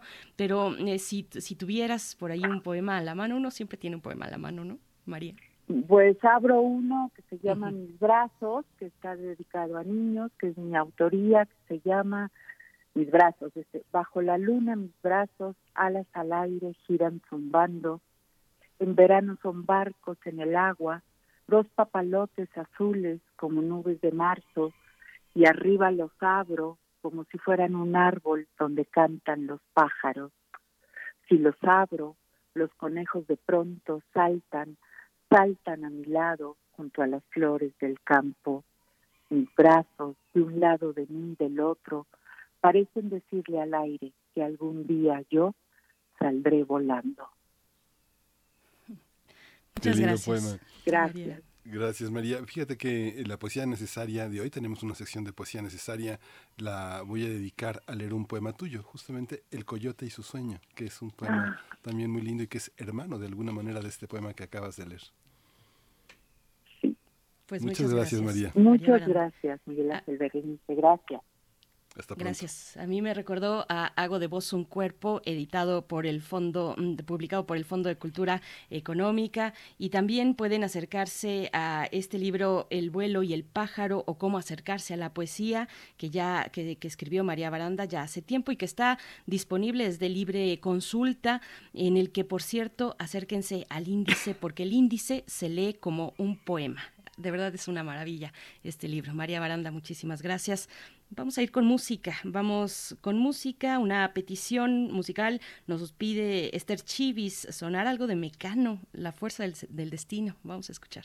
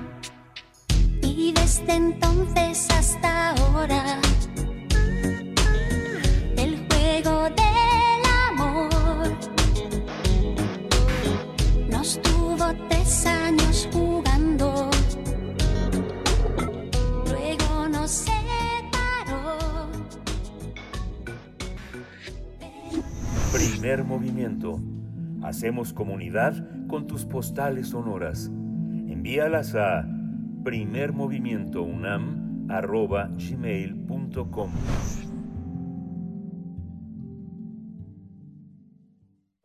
Nota del día. Rogelio Ramírez de la O, secretario de Hacienda, presentó los vértices eh, del plan para controlar la inflación. La estrategia busca homologar 24 productos de la canasta básica en todo el país, sumando el apoyo de los empresarios, productores y comerciantes de alimentos. La estrategia también incluye impulsar el aumento de la producción de granos como el maíz, el frijol y el arroz, además de añadir la distribución de fertilizantes que han afectado al trabajo de los productores. Durante la conferencia matutina en Palacio Nacional, el funcionario destacó que la meta del plan es alcanzar una producción de hasta 2 millones de toneladas de granos, con la cual también se estaría creando una reserva estratégica de maíz en México. En este sentido, explicó que es necesario eliminar la cuota de importación para el sulfato de amonio como un insumo básico para la fa- fabricación de fertilizantes. Eh, justamente eh, el sector empresarial de México calificó como positivo el plan del gobierno federal para mitigar el impacto inflacionario en 24 productos de la canasta básica, en el que participan productores, distribuidores y comerciantes, así como grandes corporativos. Sin embargo, el Centro de Estudios Económicos del Sector eh, Privado asegura que el plan del presidente López Obrador eh, contra la inflación será poco exitoso y limitado porque la reducción de esta, de la inflación, será solo de un punto porcentual al final de este año. Vamos a analizar este plan antiinflacionario del gobierno federal. Está con nosotros la doctora Miriam Sosa. Ella es profesora investigadora del Departamento de Economía de la UAM y profesora de asignatura del posgrado de Economía y de Ingeniería de la UNAM. Bienvenida. Muy buenos días, Miriam Sosa. Gracias por estar aquí. Buenos días, eh, Berenice. Buenos días, Miguel Ángel. Muchas gracias a ustedes por darme otra vez la oportunidad de participar aquí en Primer Movimiento. Igualmente saludar a la audiencia y a todos los que, real- que participan en la realización del programa. Gracias, doctora Miriam Sosa. Bienvenida. Pues eh, pediría tal vez un, un contexto, un contexto nacional, internacional, por supuesto, eh, que, de, de- de que nos ha llevado a este momento de inflación, el, mm, la más alta en 20 años y que, como sabemos, pues no es exclusiva de México. Podemos ir sin más lejos, irnos a Argentina, pero también Turquía, en fin, varios, varios países en una situación muy complicada frente a los precios de, de los insumos, doctora. Así es, Berenice. Eh, bueno que lo comentas, el tema de, de la inflación en otros países como Argentina y Turquía. Y bueno, uno pensaría que esto se acota a países emergentes o países en desarrollo, sin embargo, el problema es generalizado. Tenemos la inflación más alta en 31 años para los países de la OCDE, alrededor del 7.7%. En el caso de Estados Unidos, la inflación interanual para marzo de este año fue del 8.5%. Y eh, bueno, el, el panorama no es eh, positivo. Eh, se esperaría todavía varios meses en los que esta inflación sigue incrementando y eh, bueno, se esperaría todavía que la energía y su precio se incrementen un 50% aún más este año con base en el Banco Mundial. Igualmente, se esperaría que la estabilización llegara hasta el año 2023 y el año 2024. Eh, todo esto va a depender, eh, sobre todo, bueno, del panorama en términos de la, la pandemia, que bueno, aún no ha terminado. Tenemos todavía algunos confinamientos en China, en ciudades muy importantes para la producción a nivel internacional, como lo es Shanghái. Además, bueno, de lo que todo el mundo sabe, eh, el tema de la guerra entre Ucrania y Rusia, que ambos son exportadores de materias primas y energéticos. Y bueno, eh, quizás no lo teníamos muy en el mapa, pero Ucrania juega un papel estratégico en términos geopolíticos y económicos en, eh, en cuanto a industria, en cuanto a gas, centrales nucleares, geolocalizadores, el tema también de producción de hierro y de exportación de algunos minerales y agricultura para Europa. Ah, aunado a esto, bueno, también hemos estado eh, sufriendo desabasto de microcomponentes que tienen que detienen a industrias como la automotriz, la cual es súper importante para generar encadenamientos productivos a nivel internacional. Entonces, eh, bueno, pues creo que cabe resaltar que no es un panorama que sea solo local y que eh, se espera que, bueno, esto todavía se encrudezca más, así es que se hace bastante pertinente eh, buscar la manera de, de paliar esta situación, aunque bueno sabemos que la respuesta no está al interior de nuestro país, sino que tiene que ver con un shock de oferta a nivel internacional. Sí, es muy importante todo este señalamiento, doctora, eh, doctora Sosa, porque finalmente gran parte de las per- personas eh, consideran que el mundo es hasta eh, termina donde termina el alcance de su mirada y difícilmente vemos que muchos países se cuestiona a los poderes ejecutivos justamente porque no cumplieron sus promesas o porque se acercan a, una, catástrofe. Esta parte de no poder contemplar al mundo ha sido algo que, que ha mucho el territorio de la política. ¿Usted cómo observa este llamado, este llamado del presidente? El presidente dice no es un control de precios, es una, es una política distinta. ¿Cómo observarla en un mundo, en, en un- en el caso de nuestro mexicano, tan local, tan endogámico, para entender eh, las declaraciones políticas de todos los sectores in- involucrados? ¿Cómo, ¿Cómo lo observa usted, doctora? Muchas gracias, Miguel Ángel. Bueno, pues creo que habría que eh, regresar a, a lo que acabas de, comentar, el tema de la alta interconexión que tiene nuestra economía a nivel eh, internacional, el tema de la dependencia, sobre todo tomando en cuenta que desde 1965 nuestro campo ha sido básicamente abandonado, que tenemos una alta, no tenemos una falta de soberanía alimentaria y además de eso, bueno, dependemos de la importación aún de, de gasolinas.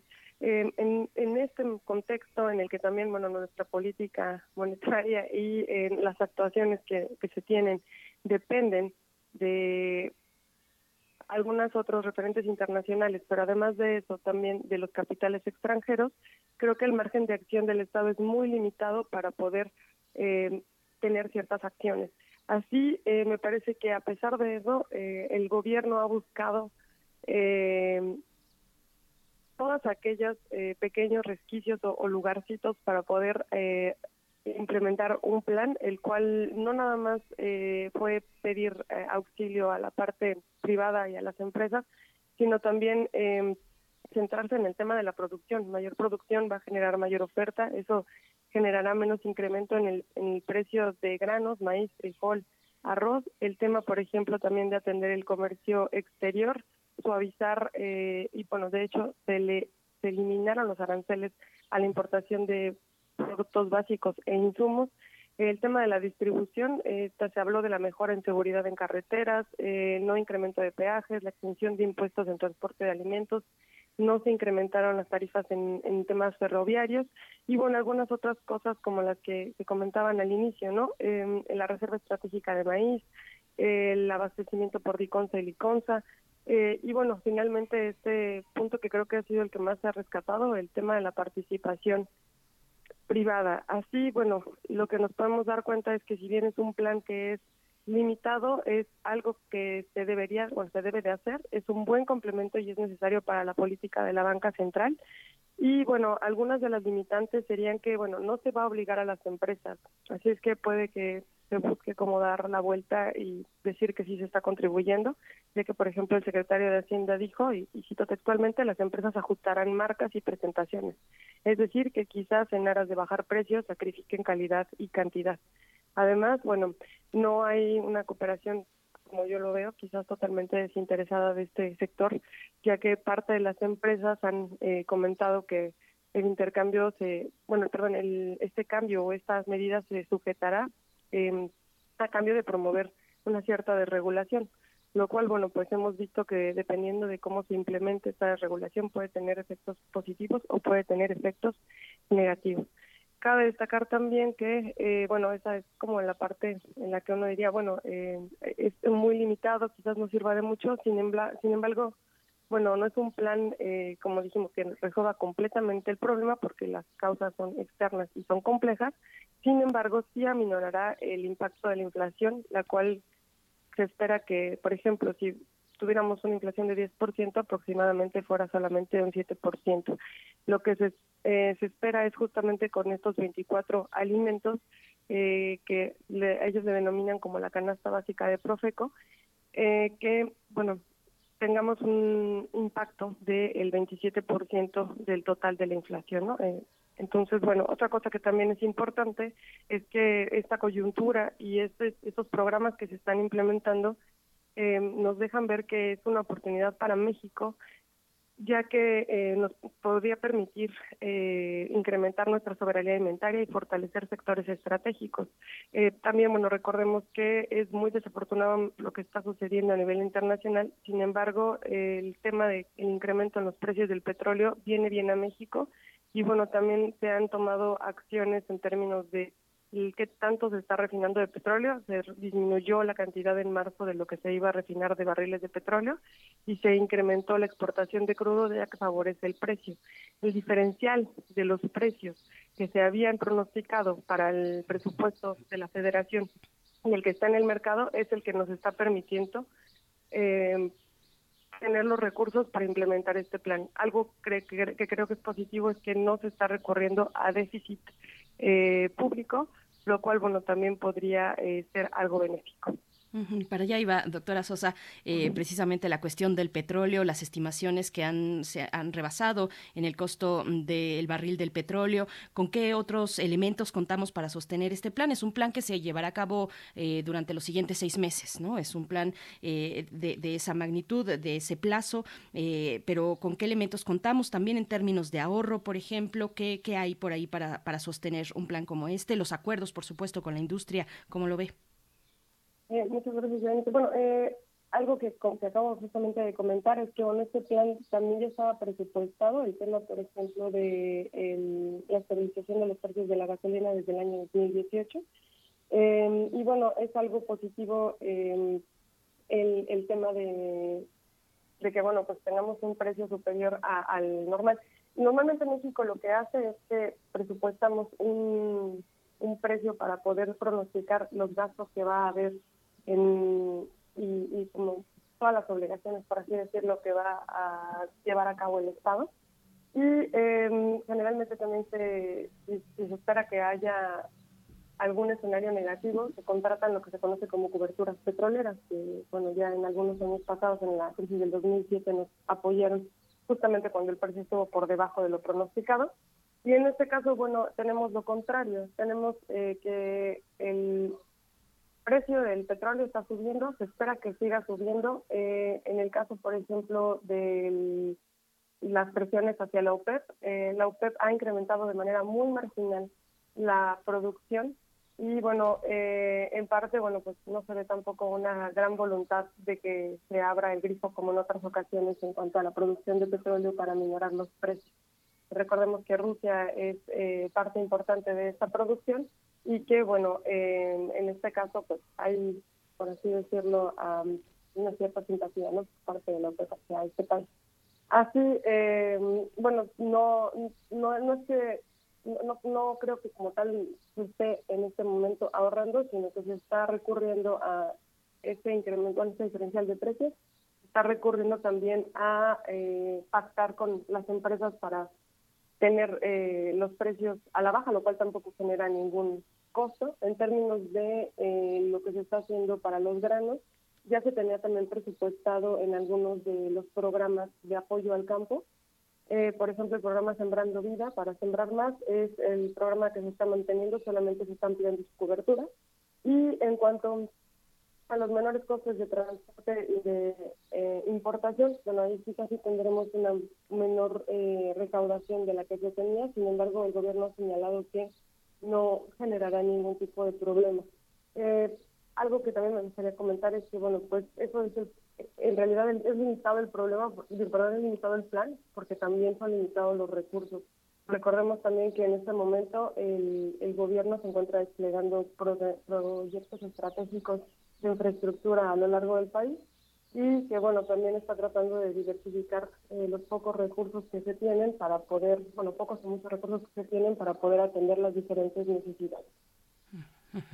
Y esta, esta visión también me mencionaba, este, mencionaba profesora Miriam Sosa que la actitud que, que de los, de del empresariado es compleja en cuanto a la canasta básica, a pesar de que eh, ellos se sostienen, pienso por ejemplo en Grupo Bimbo, por ejemplo, ¿no? Por Maseca, eh, en el mercado de futuros. ¿Cómo está el mercado de futuros en la situación en la que vive Latinoamérica en, en este momento como proveedora de alimentos, incluso los más industrializados, pero que tienen que tener las cosechas aseguradas, no sé, para los próximos 10 o 15 años.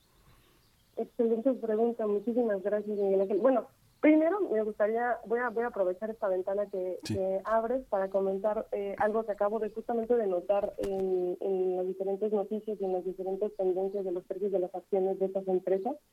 Eh, justo después de que Bimbo anunciara que no va a incrementar el precio de un artículo que es importante para su distribución y venta, que es el pan grande blanco eh, de caja, eh, los, bueno, las acciones de dicha compañía bajaron. Esto, eh, bueno, sí, también me surgió la duda e investigué y bueno, pasó lo mismo con American Mobile, justo después de que se mencionara que no se iba a incrementar el precio de la telefonía ni tampoco de los servicios de Internet.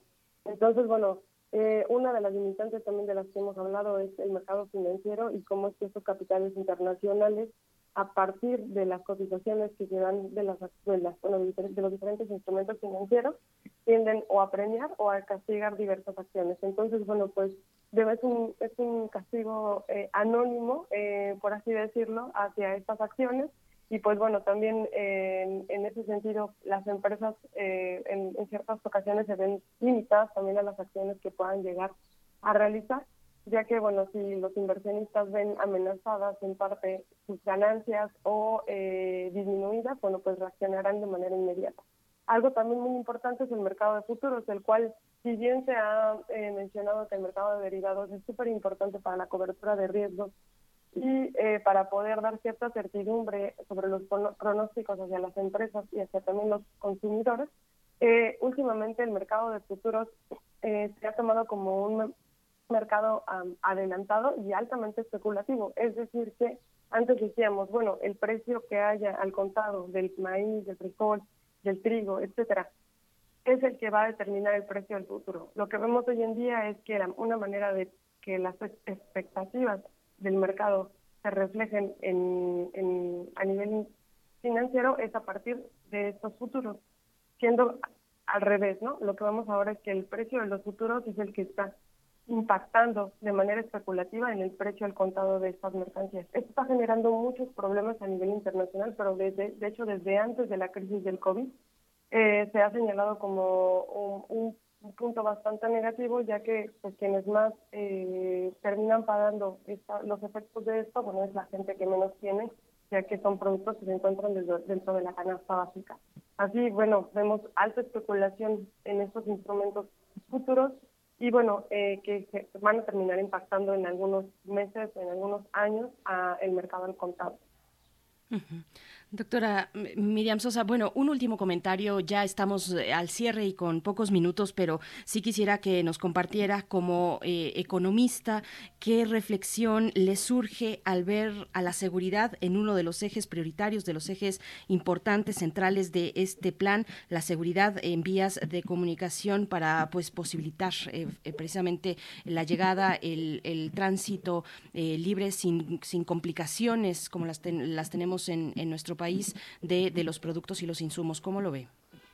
Claro, Berenice, bueno, me parece que es una manera de expresar eh, dos cosas. La primera es que el gobierno en parte está reconociendo que hay un problema de seguridad y que este está interfiriendo con las actividades económicas. Entonces, eh, dejaron un poco de lado quizás este discurso político de todo está completamente bien y no hay problemas en términos de seguridad, reconociéndolo y además, bueno, pues poniendo el, el, punto eh, dentro de este plan, ¿no? Eh, por otro lado, también me parece que expresa cierta preocupación hacia el futuro.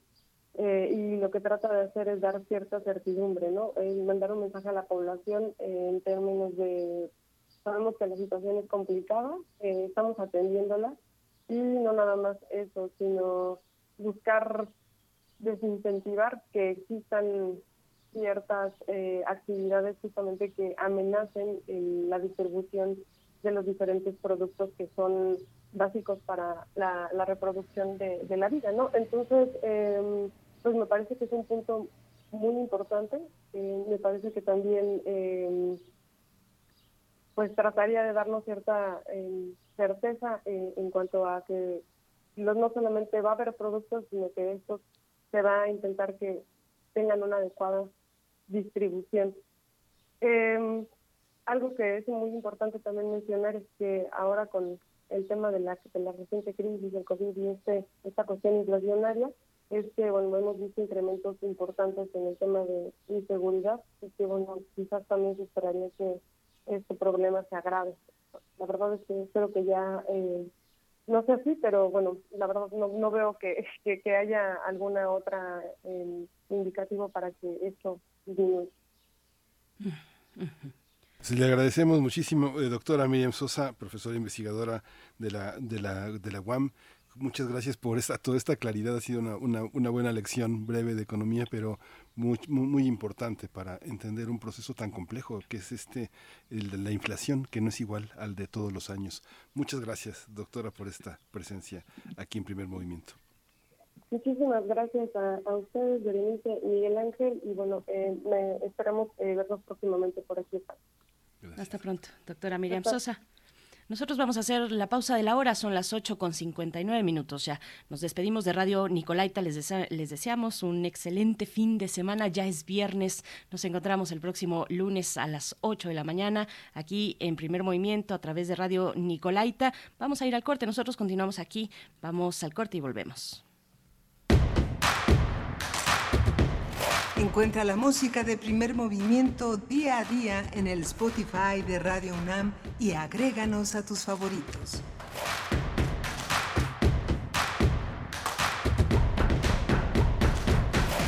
Todo dentro de la cultura humana significa. La moda es un mecanismo de expresión política, subversiva y provocadora. El Museo Universitario del Chopo te invita a estudiar las estéticas fuera del lenguaje hegemónico en el laboratorio en línea Contraculturas excéntricas, significaciones del cuerpo subversivo contemporáneo en contextos no occidentales. Imparte Janine Diego, del 13 de mayo al 17 de junio, todos los viernes de las 12.30 a las 14 horas, a través de Zoom. Mayores informes e inscripciones en www.chopo.unam.mx. El excéntrico fenómeno conocido como moda. Museo Universitario del Chopo.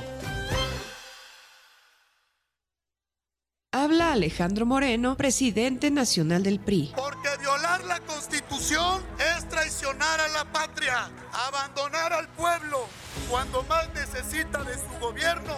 Es traicionar a la patria, abandonar a las mujeres, es traicionar a la patria, abandonar a los periodistas y a los niños, es traicionar a la patria. Están moralmente derrotados. PRI. La piedra el yemo activo afectan tu cerebro, te matan las neuronas y son muy adictivos. Yo sé lo que te digo, pues he sido testigo. Piensa más en tu gente, tu vida y tus amigos. Escucha lo que te digo, pues es verdad, el negocio de la droga es algo que termina mal. Escucha bien hermano, porque esto te hace daño, el negocio de la droga es algo que termina mal. Esto siempre acaba mal, carnal, esto necesitas ayuda, llama a la línea de la vida 800-911-2000. La ciencia que somos. La ciencia que somos. Iberoamérica al aire. Descubre la ciencia que está presente en tu día a día a través de cápsulas, reportajes, entrevistas y reportes en vivo. Viernes de 10 a 11 horas por el 96.1 FM. La ciencia que somos. Iberoamérica al aire. Una coproducción de Radio UNAM y las direcciones de divulgación de la ciencia y de las humanidades.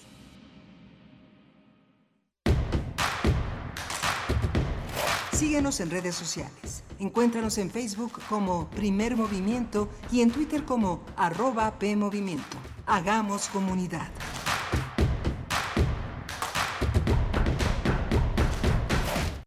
Con tres minutos, nueve con tres minutos de la mañana en este viernes 6 de mayo. Ya estamos de vuelta después del corte para iniciar nuestra tercera hora de transmisión. Bueno, con muchas reflexiones que nos quedamos eh, con este plan antiinflacionario del gobierno federal que se ha presentado el miércoles de esta semana en la conferencia matutina del presidente López Obrador. Estamos leyendo sus comentarios en redes sociales y bueno, antes de compartir esos comentarios aquí al aire, eh, saludar a quienes están en cabina, Rodrigo Aguilar en la producción ejecutiva, Violeta Berber en la asistencia de producción. Hoy está Andrés Ramírez en los controles técnicos y Tamara Quirós en las redes sociales. Miguel Ángel Quemain, a quien le toca la poesía en esta mañana, que ya nos ha anunciado, va por ahí con María Baranda. Eh, qué gusto poder encontrar, eh, escuchar poesía cada mañana. Miguel Ángel, ¿cómo estás? Eh, muy bien, Berenice. Eh, le preguntaste a María Baranda si traía un poemita por ahí, pero y yo, yo te decía, este, a ver si viene preparada, pero los poetas, los escritores siempre vienen preparados, ¿no? Cuando le preguntas a un escritor, oye, ¿cómo estás? Que bien, y tú bien también, ¿qué estás, este, estás escribiendo algo nuevo? Este, y te dicen, sí, ¿tienes tiempo? y te leen 20 cuartillas, ¿no? Es así como siempre vienen, siempre vienen preparados, ¿no? Es una, es una alforja, como se llamaba la revista de, de poesía Alforja, siempre en la alforja hay unas eh, cuartillas impresas y listas para... Ahora te lo leen desde el iPad, pero muchos sí traen sus cuartillas listas, corregidas y recorregidas para, para leértelas con mucho gusto. Sí, hacíamos un poco la referencia a los eh, detectives eh, salvajes de Roberto Bolaño, ¿no? Que precisamente en medio de la bohemia, de las eh, de los bares, de las cantinas, del transporte público, de los recorridos, de los viajes, en fin, en cualquier tertulia, pues eh, no perdieron oportunidad para compartir sus poemas, para criticar rudamente sus poemas, qué complicado y qué tóxicos también tiempos, eh, la verdad, hay que decirlo, donde pues se medían a través de la poesía, sobre todo los los eh, los escritores, ¿no? Eh, bueno, una, una historia que, que se retrata de, de esa manera, cuéntenos ustedes cómo lo ven. Yo hago esta referencia a los detectives salvajes, un poquito de, pues sí, estar listos, el, el poeta, la poeta está lista para en cualquier momento compartir un poco de las letras. Lo que pasa es que eh, parece que el tabaco, el whisky, el vodka, los- parece que eso es lo tóxico, pero lo tóxico es la realidad normalizada, ¿no? Realmente se fuma, se bebe, se acompaña, se, este, se está juntos para desintoxicarse, aunque aparentemente las prácticas sean a los ojos de los demás, este, híjole, ya se reunieron a tomar, mira cómo fuman, pero en realidad son prácticas desintoxicantes de un mundo mucho más tóxico y con consecuencias más, este, pues, este, pues ahí están los zombies para, para ver las consecuencias de ese mundo tóxico, ¿no? Sí, sí, efectivamente. Sí, la intoxicación no viene por, por, por el brandy o, o por el whisky o por la cerveza o cualquier otro elemento de consumo, viene de otros lugares. Pero bueno, ¿cómo, cómo lo ven ustedes? Bueno, eh, también recordarles que María Baranda eh, publicó hace ya algunos años, no sé si 2013, 2012, tú tendrás seguramente la fecha, Miguel Ángel, El vuelo y el pájaro o cómo acercarse a la poesía, este libro que está mm, disponible para libre consulta, que lo pueden encontrar. Si lo buscan así, eh, María Baranda, El vuelo y el pájaro, van a encontrar eh, eh, la publicación disponible en, en Internet. En Internet lo van a encontrar.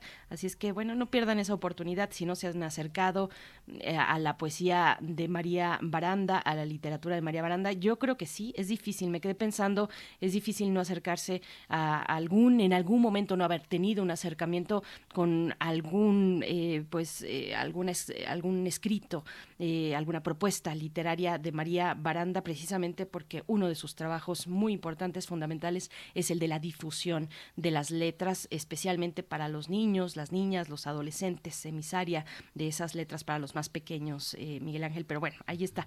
Acérquense a María Baranda y vamos a escuchar en la poesía necesaria, como ya nos dices, un poco, un poco más de ella. Y bueno, por aquí, no sé si quieres agregar algo más, Miguel Ángel, o pasamos no. a los comentarios. No, está bien, está bien, está bien. Bien, Vamos a los comentarios.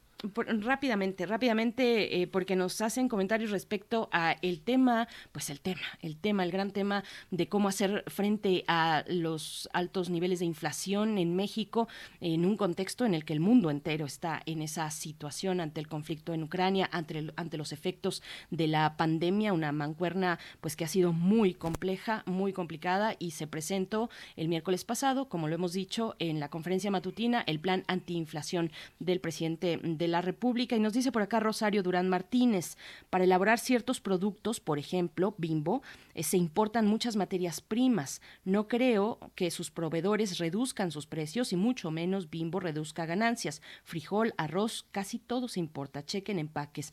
En papel suena bien, en la práctica hay que ver cómo se ajustan. Pues precisamente previendo, claro que no es, no es, eh, eh, vaya, son muchos los frentes que tendría que cubrir un plan como este. Es un plan emergente a seis meses que cubre algunas de las cuestiones. eh, para el caso de eh, 24 productos, mm, son 24 productos de la canasta básica, pero hay que destacar esta cuestión, Rosario Durán, que también se propone eh, lo- el- los aranceles al cero, cero, cero de aranceles para productos e insumos básicos de importación. O sea que por ahí, por ahí va también la cuestión que estás planteando, Rosario, que es muy importante, por supuesto, Miguel Ángel. Y bueno, sí, es muy importante, sí. sí, sí, sí, sí, adelante, Berenice, sí. Sí, Flechador del Sol nos dice un plan que se enfrenta a muchas aristas y retos. Espero funcione para la mayoría de los habitantes de México, dice Flechador del Sol. Bueno, pues eh, ahí están también eh, Carla Salazar. Nos dice eh, la profesora Carla Salazar, nuestro México se compone de diversos escenarios de violencia e impunidad, donde hacer comunidad cada vez se vuelve más complejo. No obstante, seguimos insistiendo. Saludos desde Tamaulipas, nos dice, desde Tamaulipas. Yo te ubicaba, Carla Salazar, en, en, en Morelos. Eh, por Cuernavaca, pero bueno, qué, qué buena noticia, estás por allá en Tamaulipas, cuéntanos un poquito más. Y ya la última cuestión, Miguel Ángel, que también eh, se ha propuesto en este plan de antiinflación es la cuestión de los fertilizantes.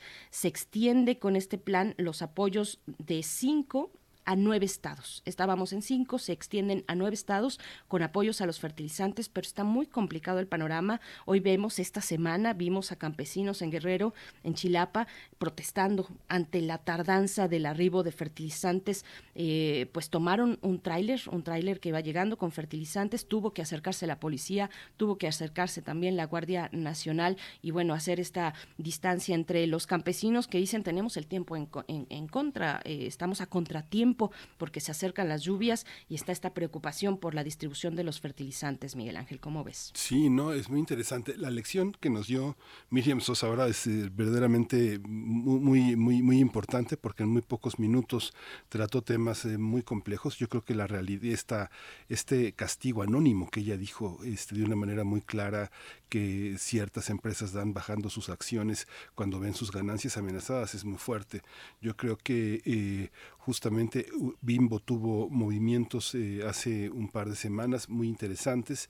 Se vendió Barcel, los productos eh, Barcel, para dedicarse a hacer lo que es la panificadora más grande del mundo. Y yo creo que Daniel Serviche, con la muerte de su padre, con la salida también de su tío del Consejo de la Presidencia del Consejo de Administración, tener la dirección general, la presidencia del Consejo de Administración, la edad que tiene Daniel eh, Serviche para enfrentar al nuevo México que le, que le tocará, con el que le tocará este madurar, llegar a esa, a esa edad de, de tomar decisiones muy definitivas para la empresa, es muy interesante, porque finalmente toma la panificadora que que se deslinda de todas las de todas las cuestiones que al inicio de la pandemia señaló el gobierno federal como todo ese esta cuestión a las refresqueras y a las eh, a las eh, empresas que venden eh, golosinas como uno de los eh, provocadores de las comorbilidades que con una enorme impunidad habían transitado en el país.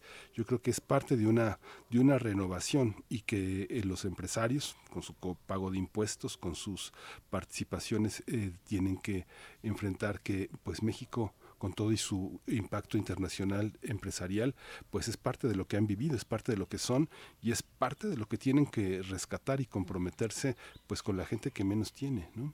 Así es, bueno, pues, se comentaba ahí mismo en la presentación del informe eh, que, el empresario Carlos Slim se había, se había acercado, buscó espontáneamente, lo dijeron así con esa palabra, al gobierno para comprometerse en mantener los precios de sus servicios en telefonía y en Internet por el resto del año. Esto es Telmex y Telcel. Bimbo también mantendrá, como ya nos dijo y como ya sabemos y nos dijo la doctora Miriam Sosa, mantendrá eh, eh, pues eh, sin aumentos el pan, los precios del pan blanco, del pan de caja. Maseca también se, se, se- se reúne, se acerca, se acude a este llamado. Walmart, Soriana, Chedragui, en fin, el Consejo Coordinador Empresarial también. Pues bueno, eh, ojalá que funcione por el bien de todos en este país, Miguel Ángel. Pues bueno, ya nos vamos con la poesía porque después tendremos la mesa del día. Vamos a conversar sobre la revista Malatesta, cuaderno en obra negra, que estará presentándose esta tarde a las 17 horas, hoy 6 de mayo, eh, en el Facebook Live de Malatesta. Y bueno, vamos a conversar con eh, José Manuel Mateo, investigador, ensayista, poeta y editor de Malatesta, y también Laura Hernández, profesora de la Facultad de Psicología de la UNAM respecto a esta publicación, Miguel Ángel. Así es que bueno, va a estar, va a estar interesante también. Sí, va a estar también el doctor Enrique Flores, que ha sido el arquitecto de todo este, de todo este proyecto, con pues con jóvenes, jóvenes eh, escritores, jóvenes antropólogos, psicólogos, todo esto que en la heterogeneidad ha formado esta malatesta cuaderno en obra negra. Bien, pues vamos entonces con la poesía necesaria. Primer movimiento. Hacemos comunidad con tus postales sonoras. Envíalas a primermovimientounam.gmail.com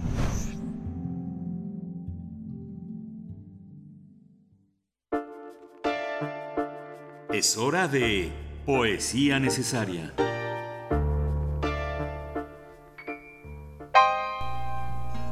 La poesía de hoy está dedicada a la gran poeta María Baranda. Ella nació en la Ciudad de México en 1962. Es eh, autora de Dylan y las ballenas. Eso le mereció el Premio Bellas Artes de Poesía Aguascalientes en 2003. Entre su vasta obra destacan Ficción de Cielo, Nadie los Ojos y Un hervidero de pájaros marinos. Es traductora, es narradora, es poeta.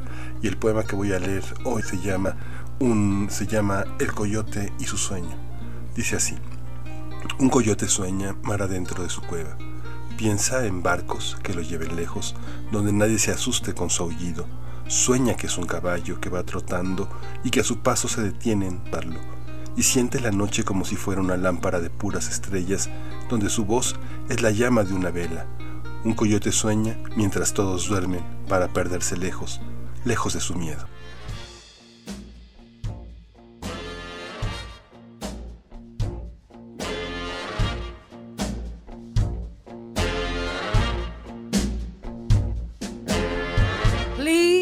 Mr. Jailer, won't you let my man go free?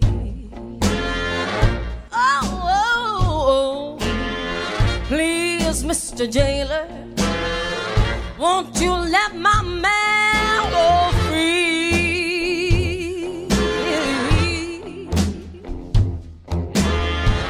That night in October 1953. How could he be in Frisco? He was home with me. Please, Mr. Jailer, won't you let my man go free? Go free. You put him in a death cell, and then you change your mind. And then when you aggrieved him, you gave him 99. Oh, oh, please, Mr. Jailer, won't you let my man go free? Oh, please, Mr. Jailer, won't you let my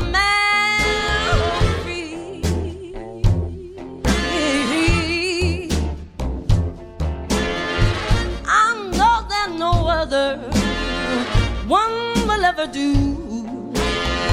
And I know the answer is all up to you.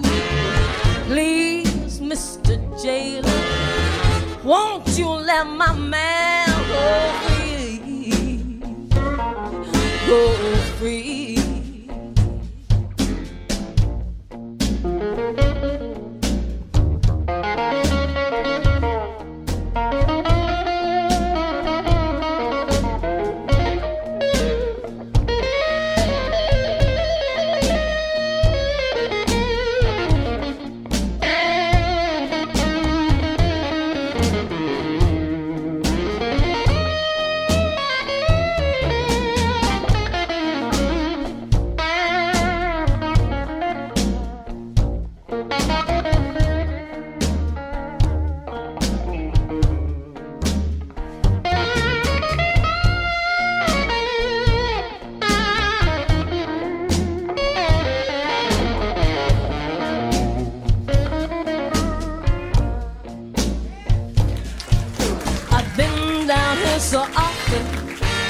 Don't even ask my name.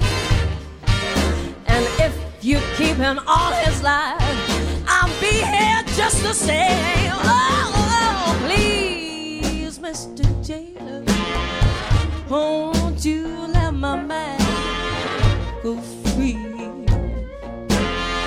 Oh, oh, yeah, please, Mr. Jailer. Won't you let my man, won't you let my man, let him, let him go free? Oh, that night in October 1953, how could he be in Frisco? He was home with me. Please, Mr. Jailer, won't you let my man go free? Go free, go free, go free. Primer movimiento. Hacemos comunidad con tus postales sonoras. Envíalas a primermovimientounam.gmail.com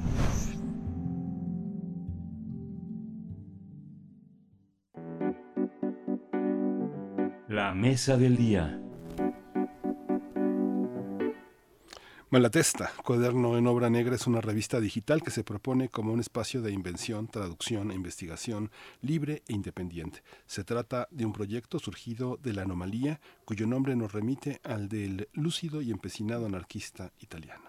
Malatesta presentará este viernes en línea de los, eh, los primeros tres números de la revista con la presencia de Enrique Flores, Laura Hernández, José Manuel Mateo, Martín Molina, Marilla Nikiforova, Irving Payán Escalante, Silvana Rabinovich, André- Andrés Mario Ramírez Cuevas y Gamaliel Valentín.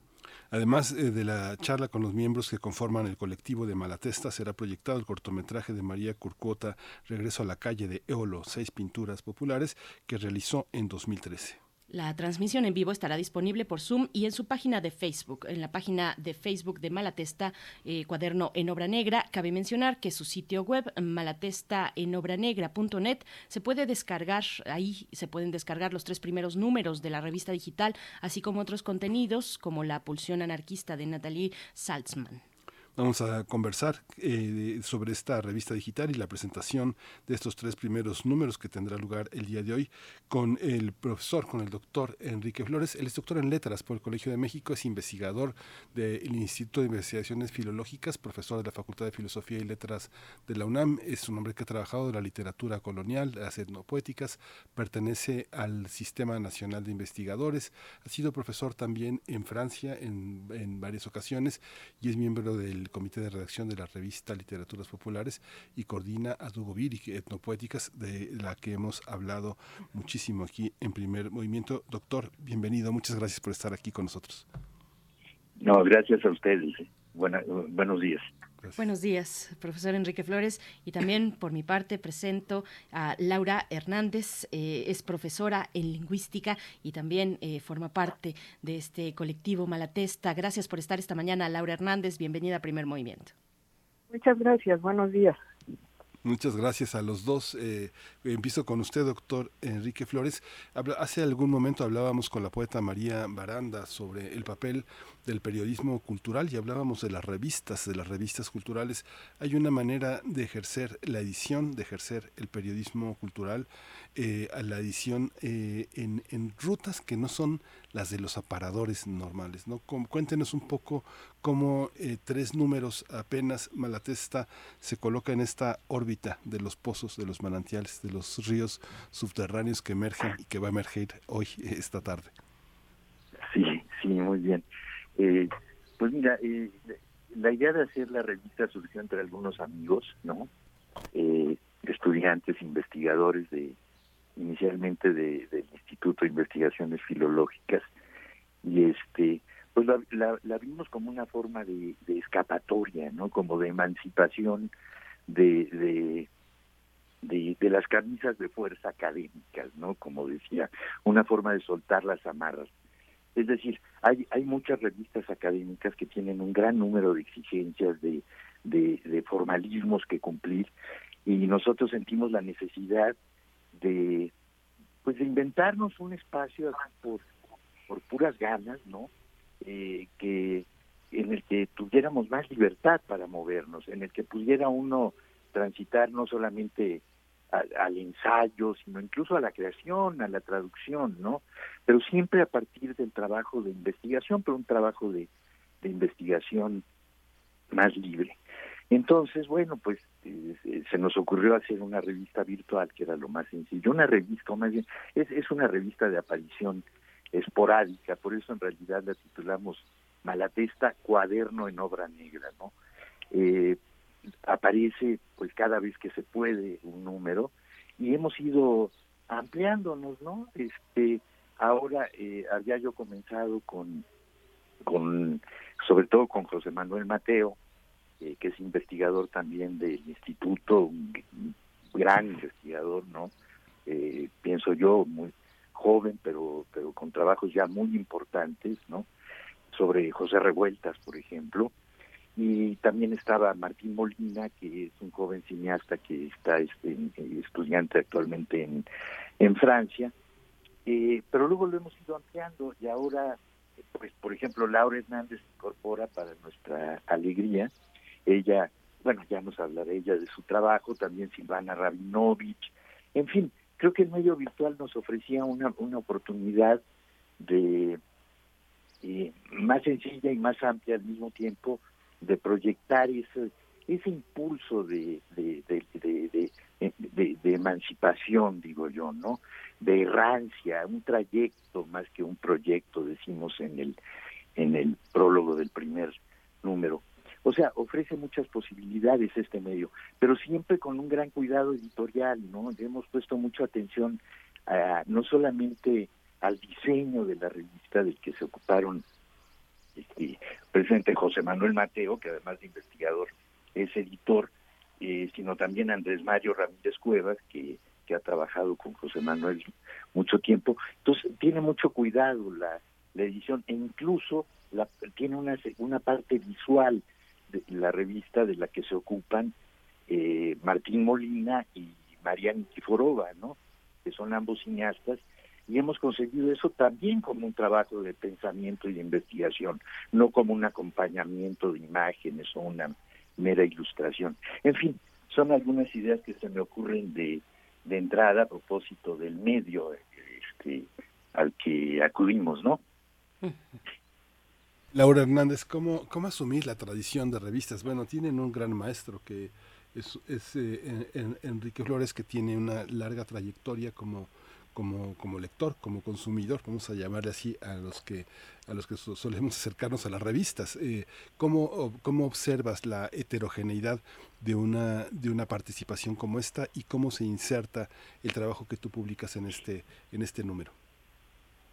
Eh, bueno, a mí me parece que, como decía Enrique, eh, es una revista que se propone una especie de revuelta, ¿no? Contra la rigidez de las revistas eh, académicas, en las cuales, digamos, como investigadores, yo de la UAM, los otros co- colegas de la UNAM y de otros eh, sitios, eh, que son centros de investigación académica, eh, queremos, digamos, mantener una rigurosidad, pero que no se entienda como una formalidad que haya que cumplir de acuerdo a ciertas ideas sobre lo que es la seriedad del trabajo, ¿no? Sino recuperar la libertad creativa que debe emanar de esa rigurosidad, ¿no? Entonces es crear un espacio alternativo aprovechando esta capacidad que nos da la, la red, ¿no? Para poder llegar a muchos más lugares y de una manera mucho más, eh, digamos, eh, fácil, ¿no? Que no dependa de apoyos materiales o institucionales. Entonces, yo lo entiendo como una aventura de gran importancia en un momento en que, pues, me parece que la palabra debe resurgir en ese sentido de su fuerza creativa como un arma de libertad y de reflexión profunda. Ujú. Eh, eh, profesor Enrique Flores, eh, cuéntenos un poquito más sobre el nombre. Enrico Malatesta, anarquista italiano, cuéntenos un poquito más para ubicar a la audiencia. Y también en este primer número proponen la conexión, eh, el encuentro Artaud, Lezama Lima, eh, Artaud y, el poeta cubano Lezama Lima. Hemos hablado ya con usted, profesor Enrique Flores, en otros momentos sobre Artaud, en otras ocasiones y en otros contextos y espacios poéticos, eh, teatrales, dramatúrgicos en ese, en ese momento, en aquel momento. Cuéntenos un poco de esta parte, por favor. Sí, claro, gracias. Eh, bueno, mira, antes, antes que nada quería, no, no mencioné también otra investigadora que se incorporó, es Silvana Rabinovich, que es una gran, gran investigadora del instituto también, con proyectos amplísimos entre la filosofía, la poesía, la, la literatura, que bueno, por suerte va, está ya participando con nosotros también, ¿no? Para, este, eh, me parece una, una cosa también muy buena junto con Laura. Eh, sí, me, me preguntabas primero del nombre, ¿no? Malatesta. Malatesta como ponemos en, el, en la presentación del primer número, bueno, Enrico Malatesta es un gran anarquista italiano de, de finales del siglo XIX, principios del siglo XX, ¿no? Que, que representa además una, una tendencia anarquista eh, muy, muy interesante porque que pone un énfasis en la voluntad, en la organización, eh, no en el individualismo, no por supuesto en la acción directa llamada así, o sea, en las acciones de- de- llamadas luego terroristas también, ¿no? Sino en la organización obrera, ¿no? Es, es él- mismo era un, un obrero pensador, ¿no? Eh, entonces también eh, elegimos ese nombre por el, por el nombre mismo, ¿no? Es Malatesta, tiene una significación también, es, es el empecinamiento, la resistencia, digamos, la terquedad en la, en la revuelta, como decía este, Laura, ¿no? Entonces también por eso estamos tomando mala cabeza, ¿no? Eh, él era un anarquista de la región de, de Nápoles, del sur de Italia, que vivió toda su vida, se puede decir, en revuelta, en revueltas. y que escribió muchos tratados muy interesantes que navegó por toda Europa haciendo, digamos, la, la revolución, ¿no? Entonces es un representante de esta idea. No es que la revista sea doctrinaria anarquista, no se trata de eso, sino de recuperar ese, sí ese espíritu anárquico, ¿no? Esa rebeldía y esa eh, terquedad.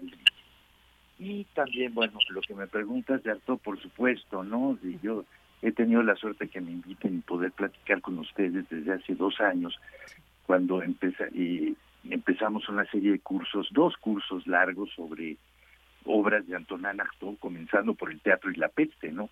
En plena pandemia, en, la etapa peor de la pandemia, que fue un curso interesantísimo, ¿no? Yo creo que Antonin Artaud es, un inspirado, eh, para mí es un inspirador de- del trabajo académico. Eh, se incluye, sí, en el primer número, un trabajo de un amigo, de un, un grupo de amigos de Buenos Aires que, tienen un, un, espacio que se llama Estación Halógena, y, uno de ellos de nombre cambiante, pero que aquí firmó Benahmar Nakabra, escribió ese trabajo sobre Artaud y de Samanima, que parece extraño, es, es una extraña conexión, el trabajo se llama El desconocido ondulante, pero, pero es un acierto total en esa conexión de, dos figuras polarizadas en, en, lugares muy distintos, ¿no? Pero también el último número, en el último número yo incluyo un, un trabajo mío, un- es como el esquema de un proyecto que se llama Aguirre Leogábalo y que es una propuesta para, para utilizar precisamente una, una noción o un- una idea como la del teatro de la crueldad de Antonin Artaud como inspirador de un trabajo de pensamiento, de análisis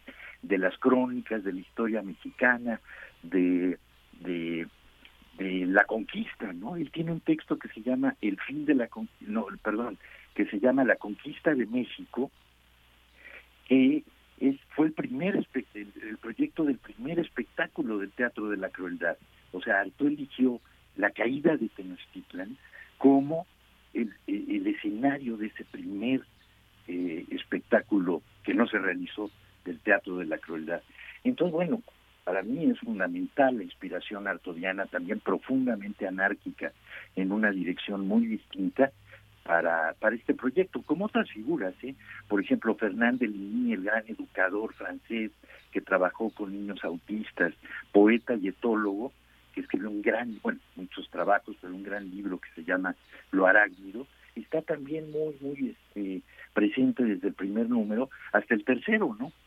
Eh, a través de imágenes de sus mapas de rancia, que ha trabajado mucho Martín Molina, precisamente tenemos un, un dossier muy interesante y muy bien presentado eh, sobre esos mapas de rancia, sería complicado detenerme en eso ahora, pero son son especies de mapas que, han devenido verdaderas obras artísticas, además de su sentido terapéutico, digamos.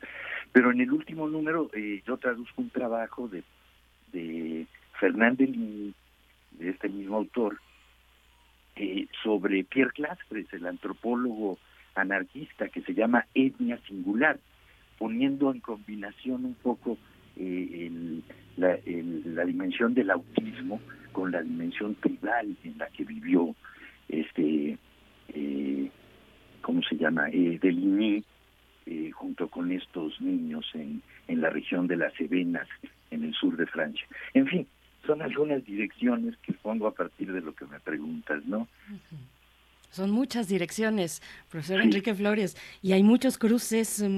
Cruces de múltiples eh, eh, pues referentes hay mucho a dónde voltear uno se encuentra con eso con la posibilidad de voltear de, de, de, de, tener encuentros de tener conexiones. Eh, Laura Hernández nos decías Malatesta es una especie de revueltas y se acercan a revueltas precisamente a José Revueltas en su primer número. Eh, cuéntanos un poco de esto de cómo se incursiona en Malatesta a través de José Revueltas de cómo participas tú misma Laura Hernández desde tu lugar desde tu Bueno, yo eh, no, no trabajo a revueltas, el que lo hace es eh, Ma- eh, Juan Mateo.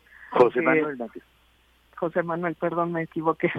Eh, yo, eh, yo, mi participación tendrá que ver mucho con eh, algo que es un tema que estoy trabajando en este momento, que es, em, digamos, la perspectiva de la historia desde abajo. O sea, cómo, digamos, podemos hablar de el pasado, ¿no? A partir de la visión de los que producen la revuelta, la revolución, ¿no? Que son los que actúan, los que sufren la injusticia, ¿no? Que es una historia que es marginal, que no se encuentra en los libros, ¿no? Que los libros, digamos, hacen un relato de la historia desde la perspectiva de la victoria militar o de la victoria política, pero mm, digamos no hay un, un ángulo de visión desde eh, ese sistema de creencias que es el que impele a los pobres a estar dispuestos a ofrendar su vida por cambiar el mundo, ¿no?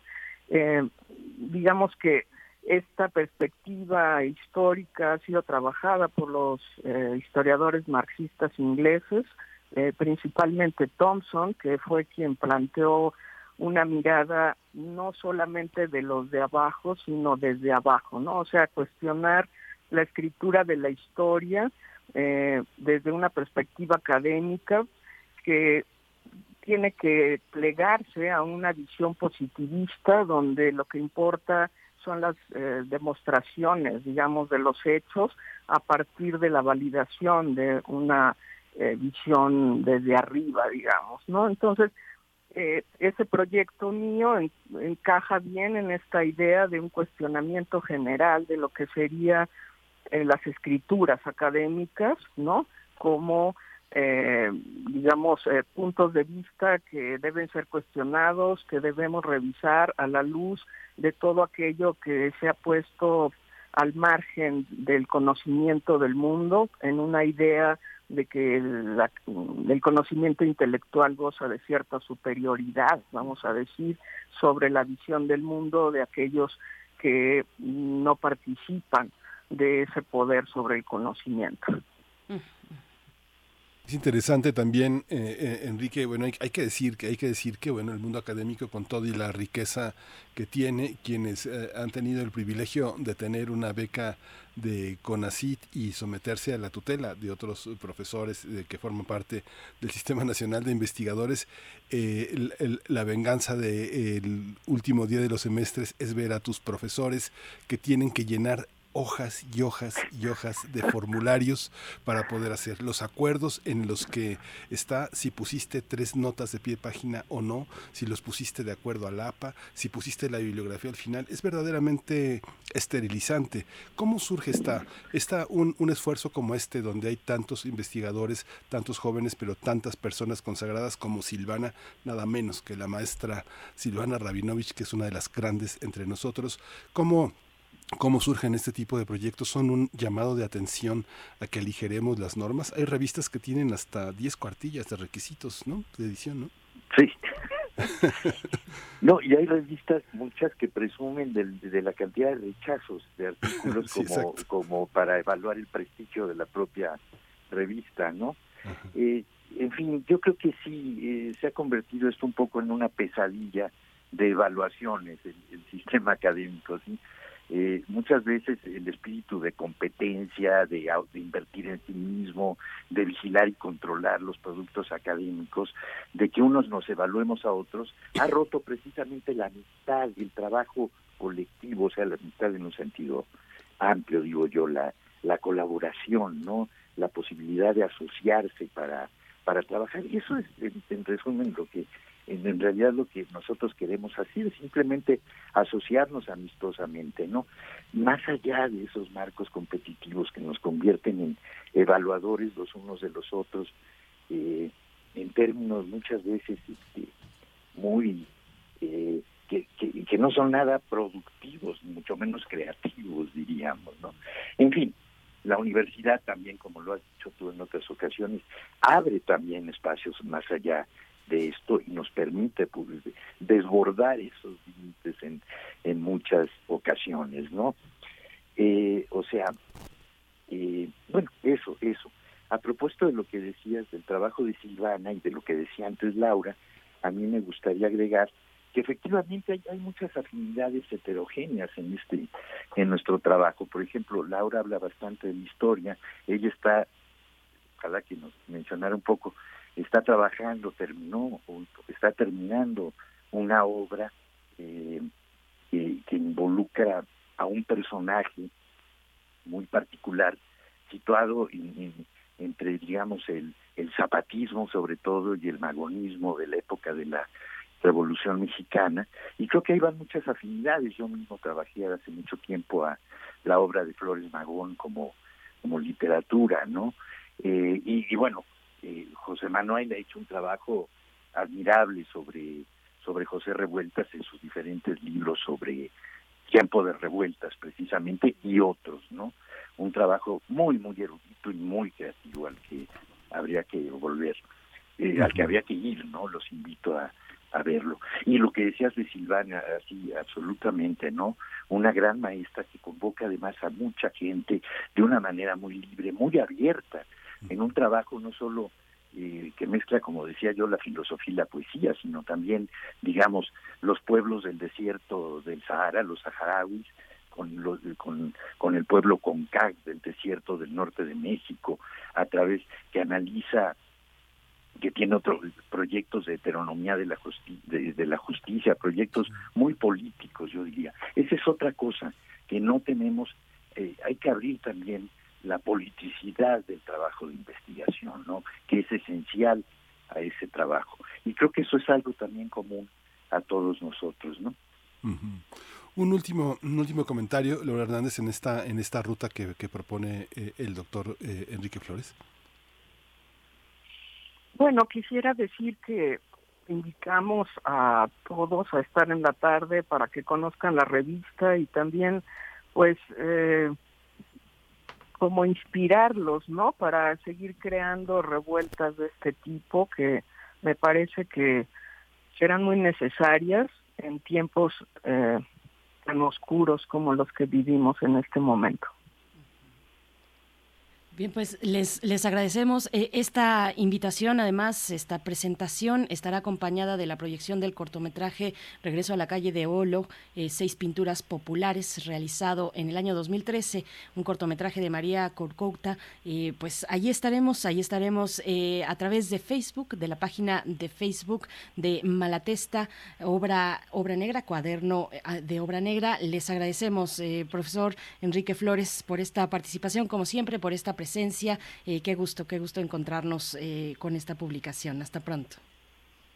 No, muchas gracias a ustedes, ¿eh? y creo que aquí también se ha logrado en este, en el programa que ustedes este, dirigen, coordinan, organizan eh, ese espacio de, comunidad, ¿no? Que es tan necesario. Gracias, Gracias. gracias por enriquecer esta, este, este espacio precisamente. Laura Hernández, igualmente profesora en lingüística, eh, integrante de este, de mm, pues de esta anomalía de no querer resignarse, dicen, eh, que es finalmente Malatesta, cuaderno de obra negra. Laura, Laura Hernández, muchas gracias. Muchas gracias a ustedes. Hasta pronto. Pues qué, qué, qué- qué interesante, quedan muchas cosas pendientes. Queda un libro de una psicoanalista, Natalie. Salzman, de la pulsión anarquista, pero ya, ya, ya lo trataremos. Pero mientras nos vamos a, a Con Flechador del Sol con una hermosa canción que propone, Canción para las mascotas que ya no están, nada menos, de Martín Tremolada.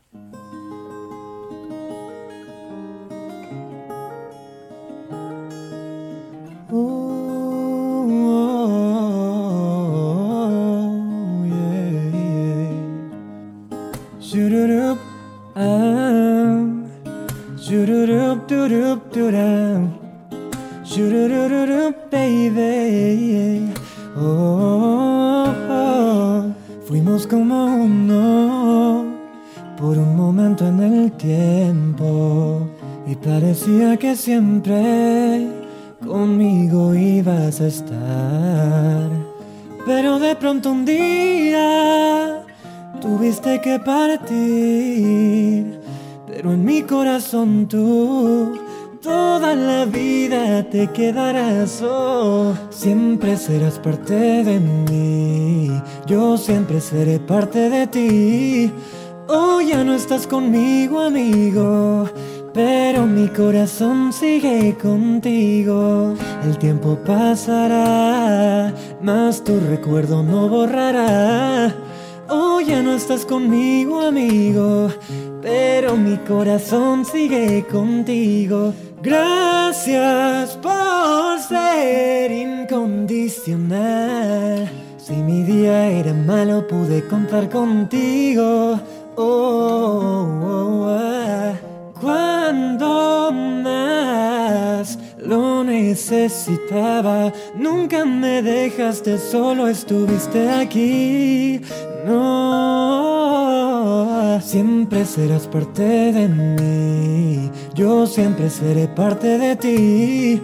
Oh, ya no estás conmigo, amigo. Pero mi corazón sigue contigo. El tiempo pasará. Primer movimiento. Hacemos comunidad con tus postales sonoras. Envíalas a primermovimientounam.gmail.com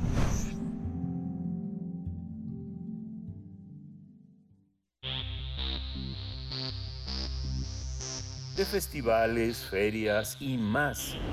Recomendaciones culturales. El Centro Cultural El Hormiguero regresa en una reinauguración, El Hormiguero 2.0, y estamos para hablar al respecto con Marco Pacheco, director de este Centro Cultural El Hormiguero, que nos llama a ser una comunidad. Eh, Marco Pacheco, ¿cómo estás? Buenos días. Hola, ¿qué tal? Buenos días. Un saludo para ti, para todo el auditorio. Muchas gracias por el espacio. Muchas gracias a ti, Marco, que te tienes la voluntad, el, el- el humor y el valor de abrir de nuevo el, el hormiguero. La reinauguración 2.0 celebra el emprendimiento cultural a través de acciones y procesos que están encaminados a la sustentabilidad. Es una invitación para volver a llenar los teatros. Cuéntanos cómo, cómo piensan celebrarlo. Hoy es esa celebración.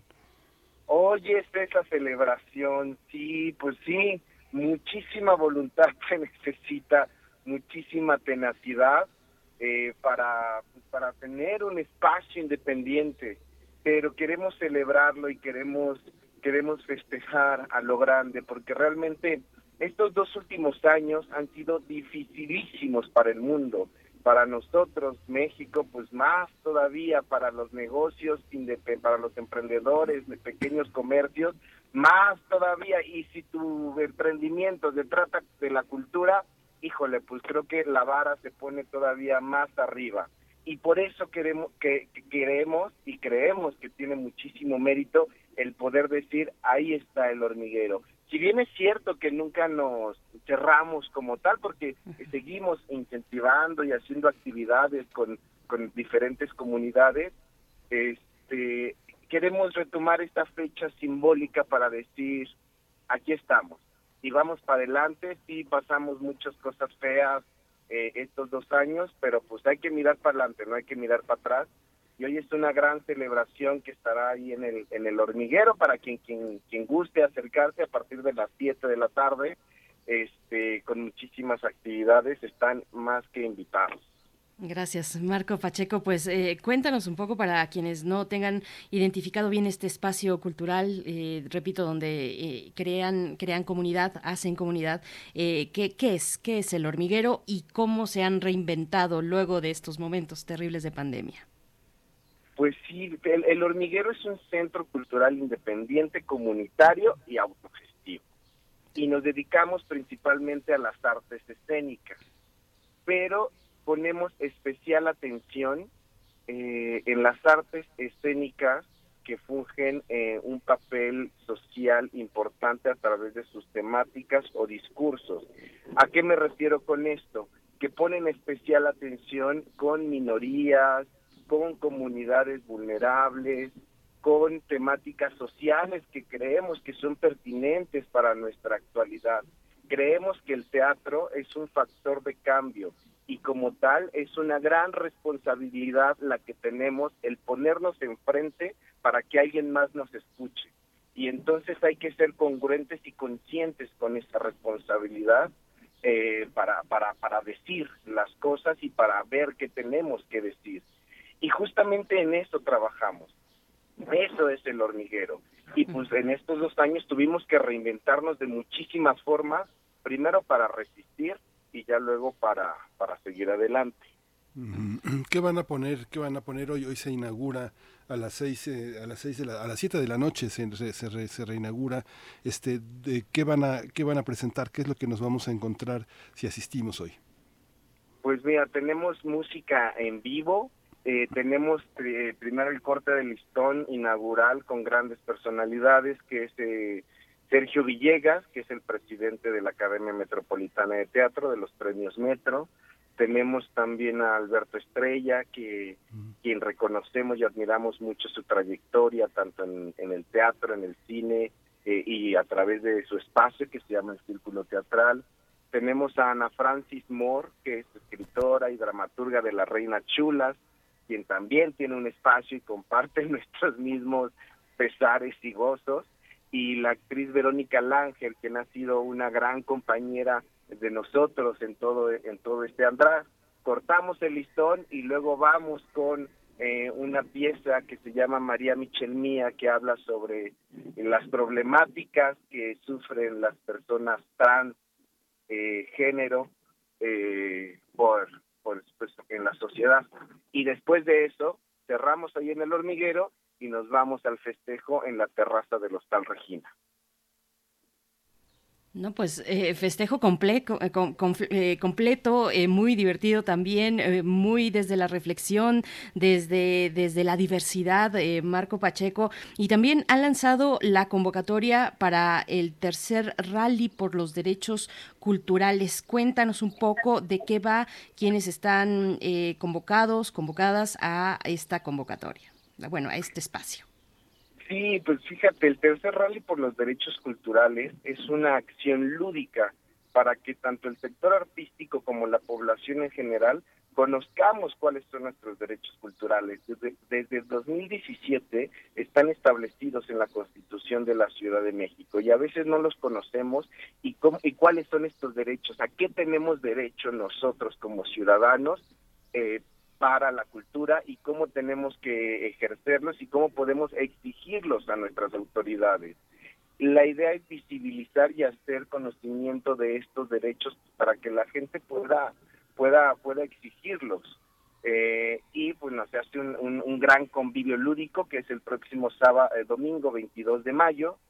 La- las compañías y la población, familias, amigos se pueden inscribir eh, eh, durante la mañana del 22 se hacen actividades, juegos, conocimientos, pequeñas obras de teatro, va a haber conciertos, va a haber música en vivo, va a haber teatro, todo esto es en el Parque Ortiz Rubio, se inscriben y ya los primeros que vayan completando las actividades, pues se van a llevar diferentes premios. Si son del sector artístico, se llevan paquetes de fotografía, temporadas en el hormiguero, en otros espacios del sistema de teatros y en otros teatros también de la Ciudad de México. Y si son de la población en general, de familias, amigos, así, pues bueno, pues eh, si son de los primeros, se llevan entradas gratis pues, para muchísimos teatros eh, en la Ciudad de México.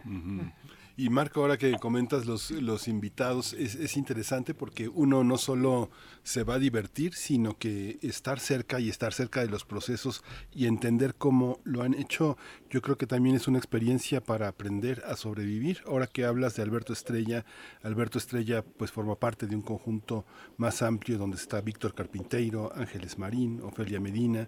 Yo recuerdo cómo derrumbaron la casa que se afectó tanto con el terremoto y de pronto uno ve que empezaron a poner tablas y uno dice, ¿qué van a hacer en este lote baldío?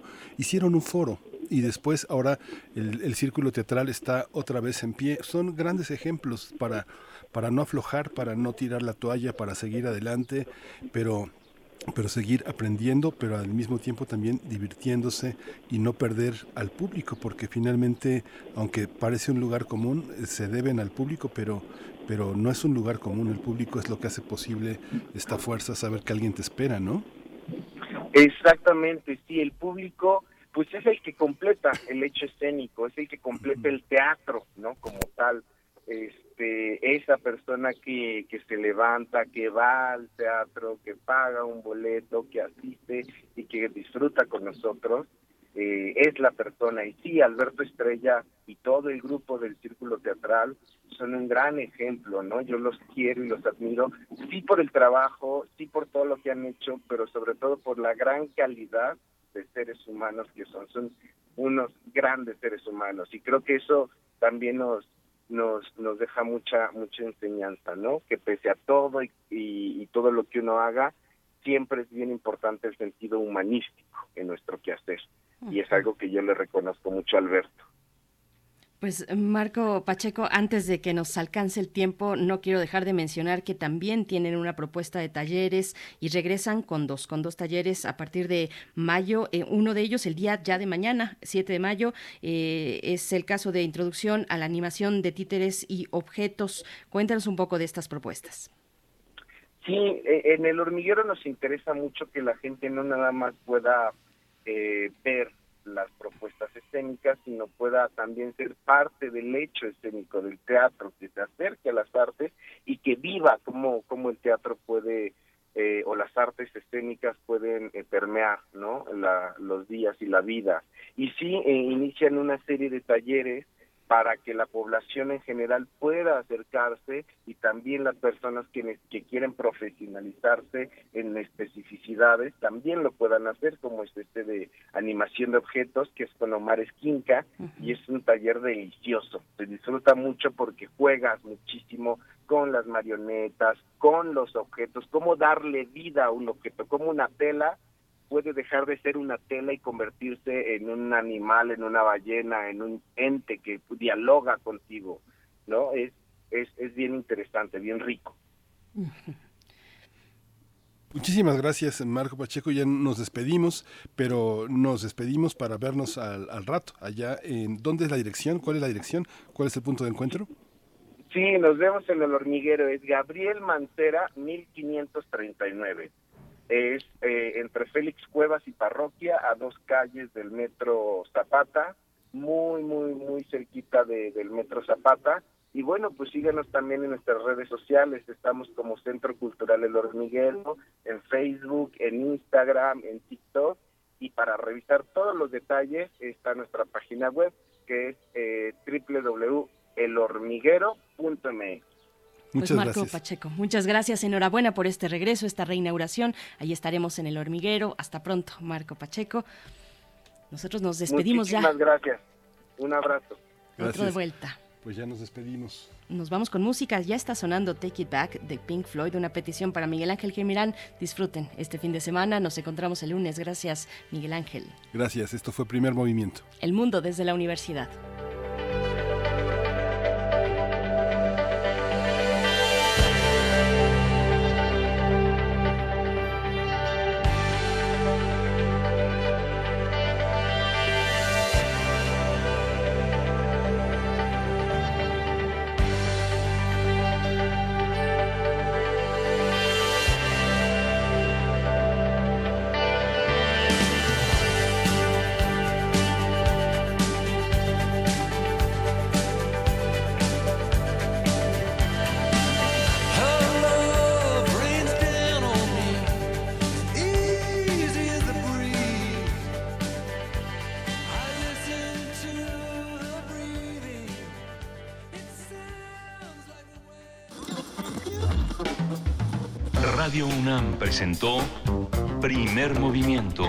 El Mundo desde la Universidad, con Berenice Camacho y Miguel Ángel Quemain en la conducción, Frida Saldívar y Violeta Berber, producción, Antonio Quijano y Patricia Zavala, noticias, Miriam Trejo y Rodrigo Mota, coordinadores e invitados, Tamara Quirós, redes sociales, Arturo González y Socorro Montes, operación técnica.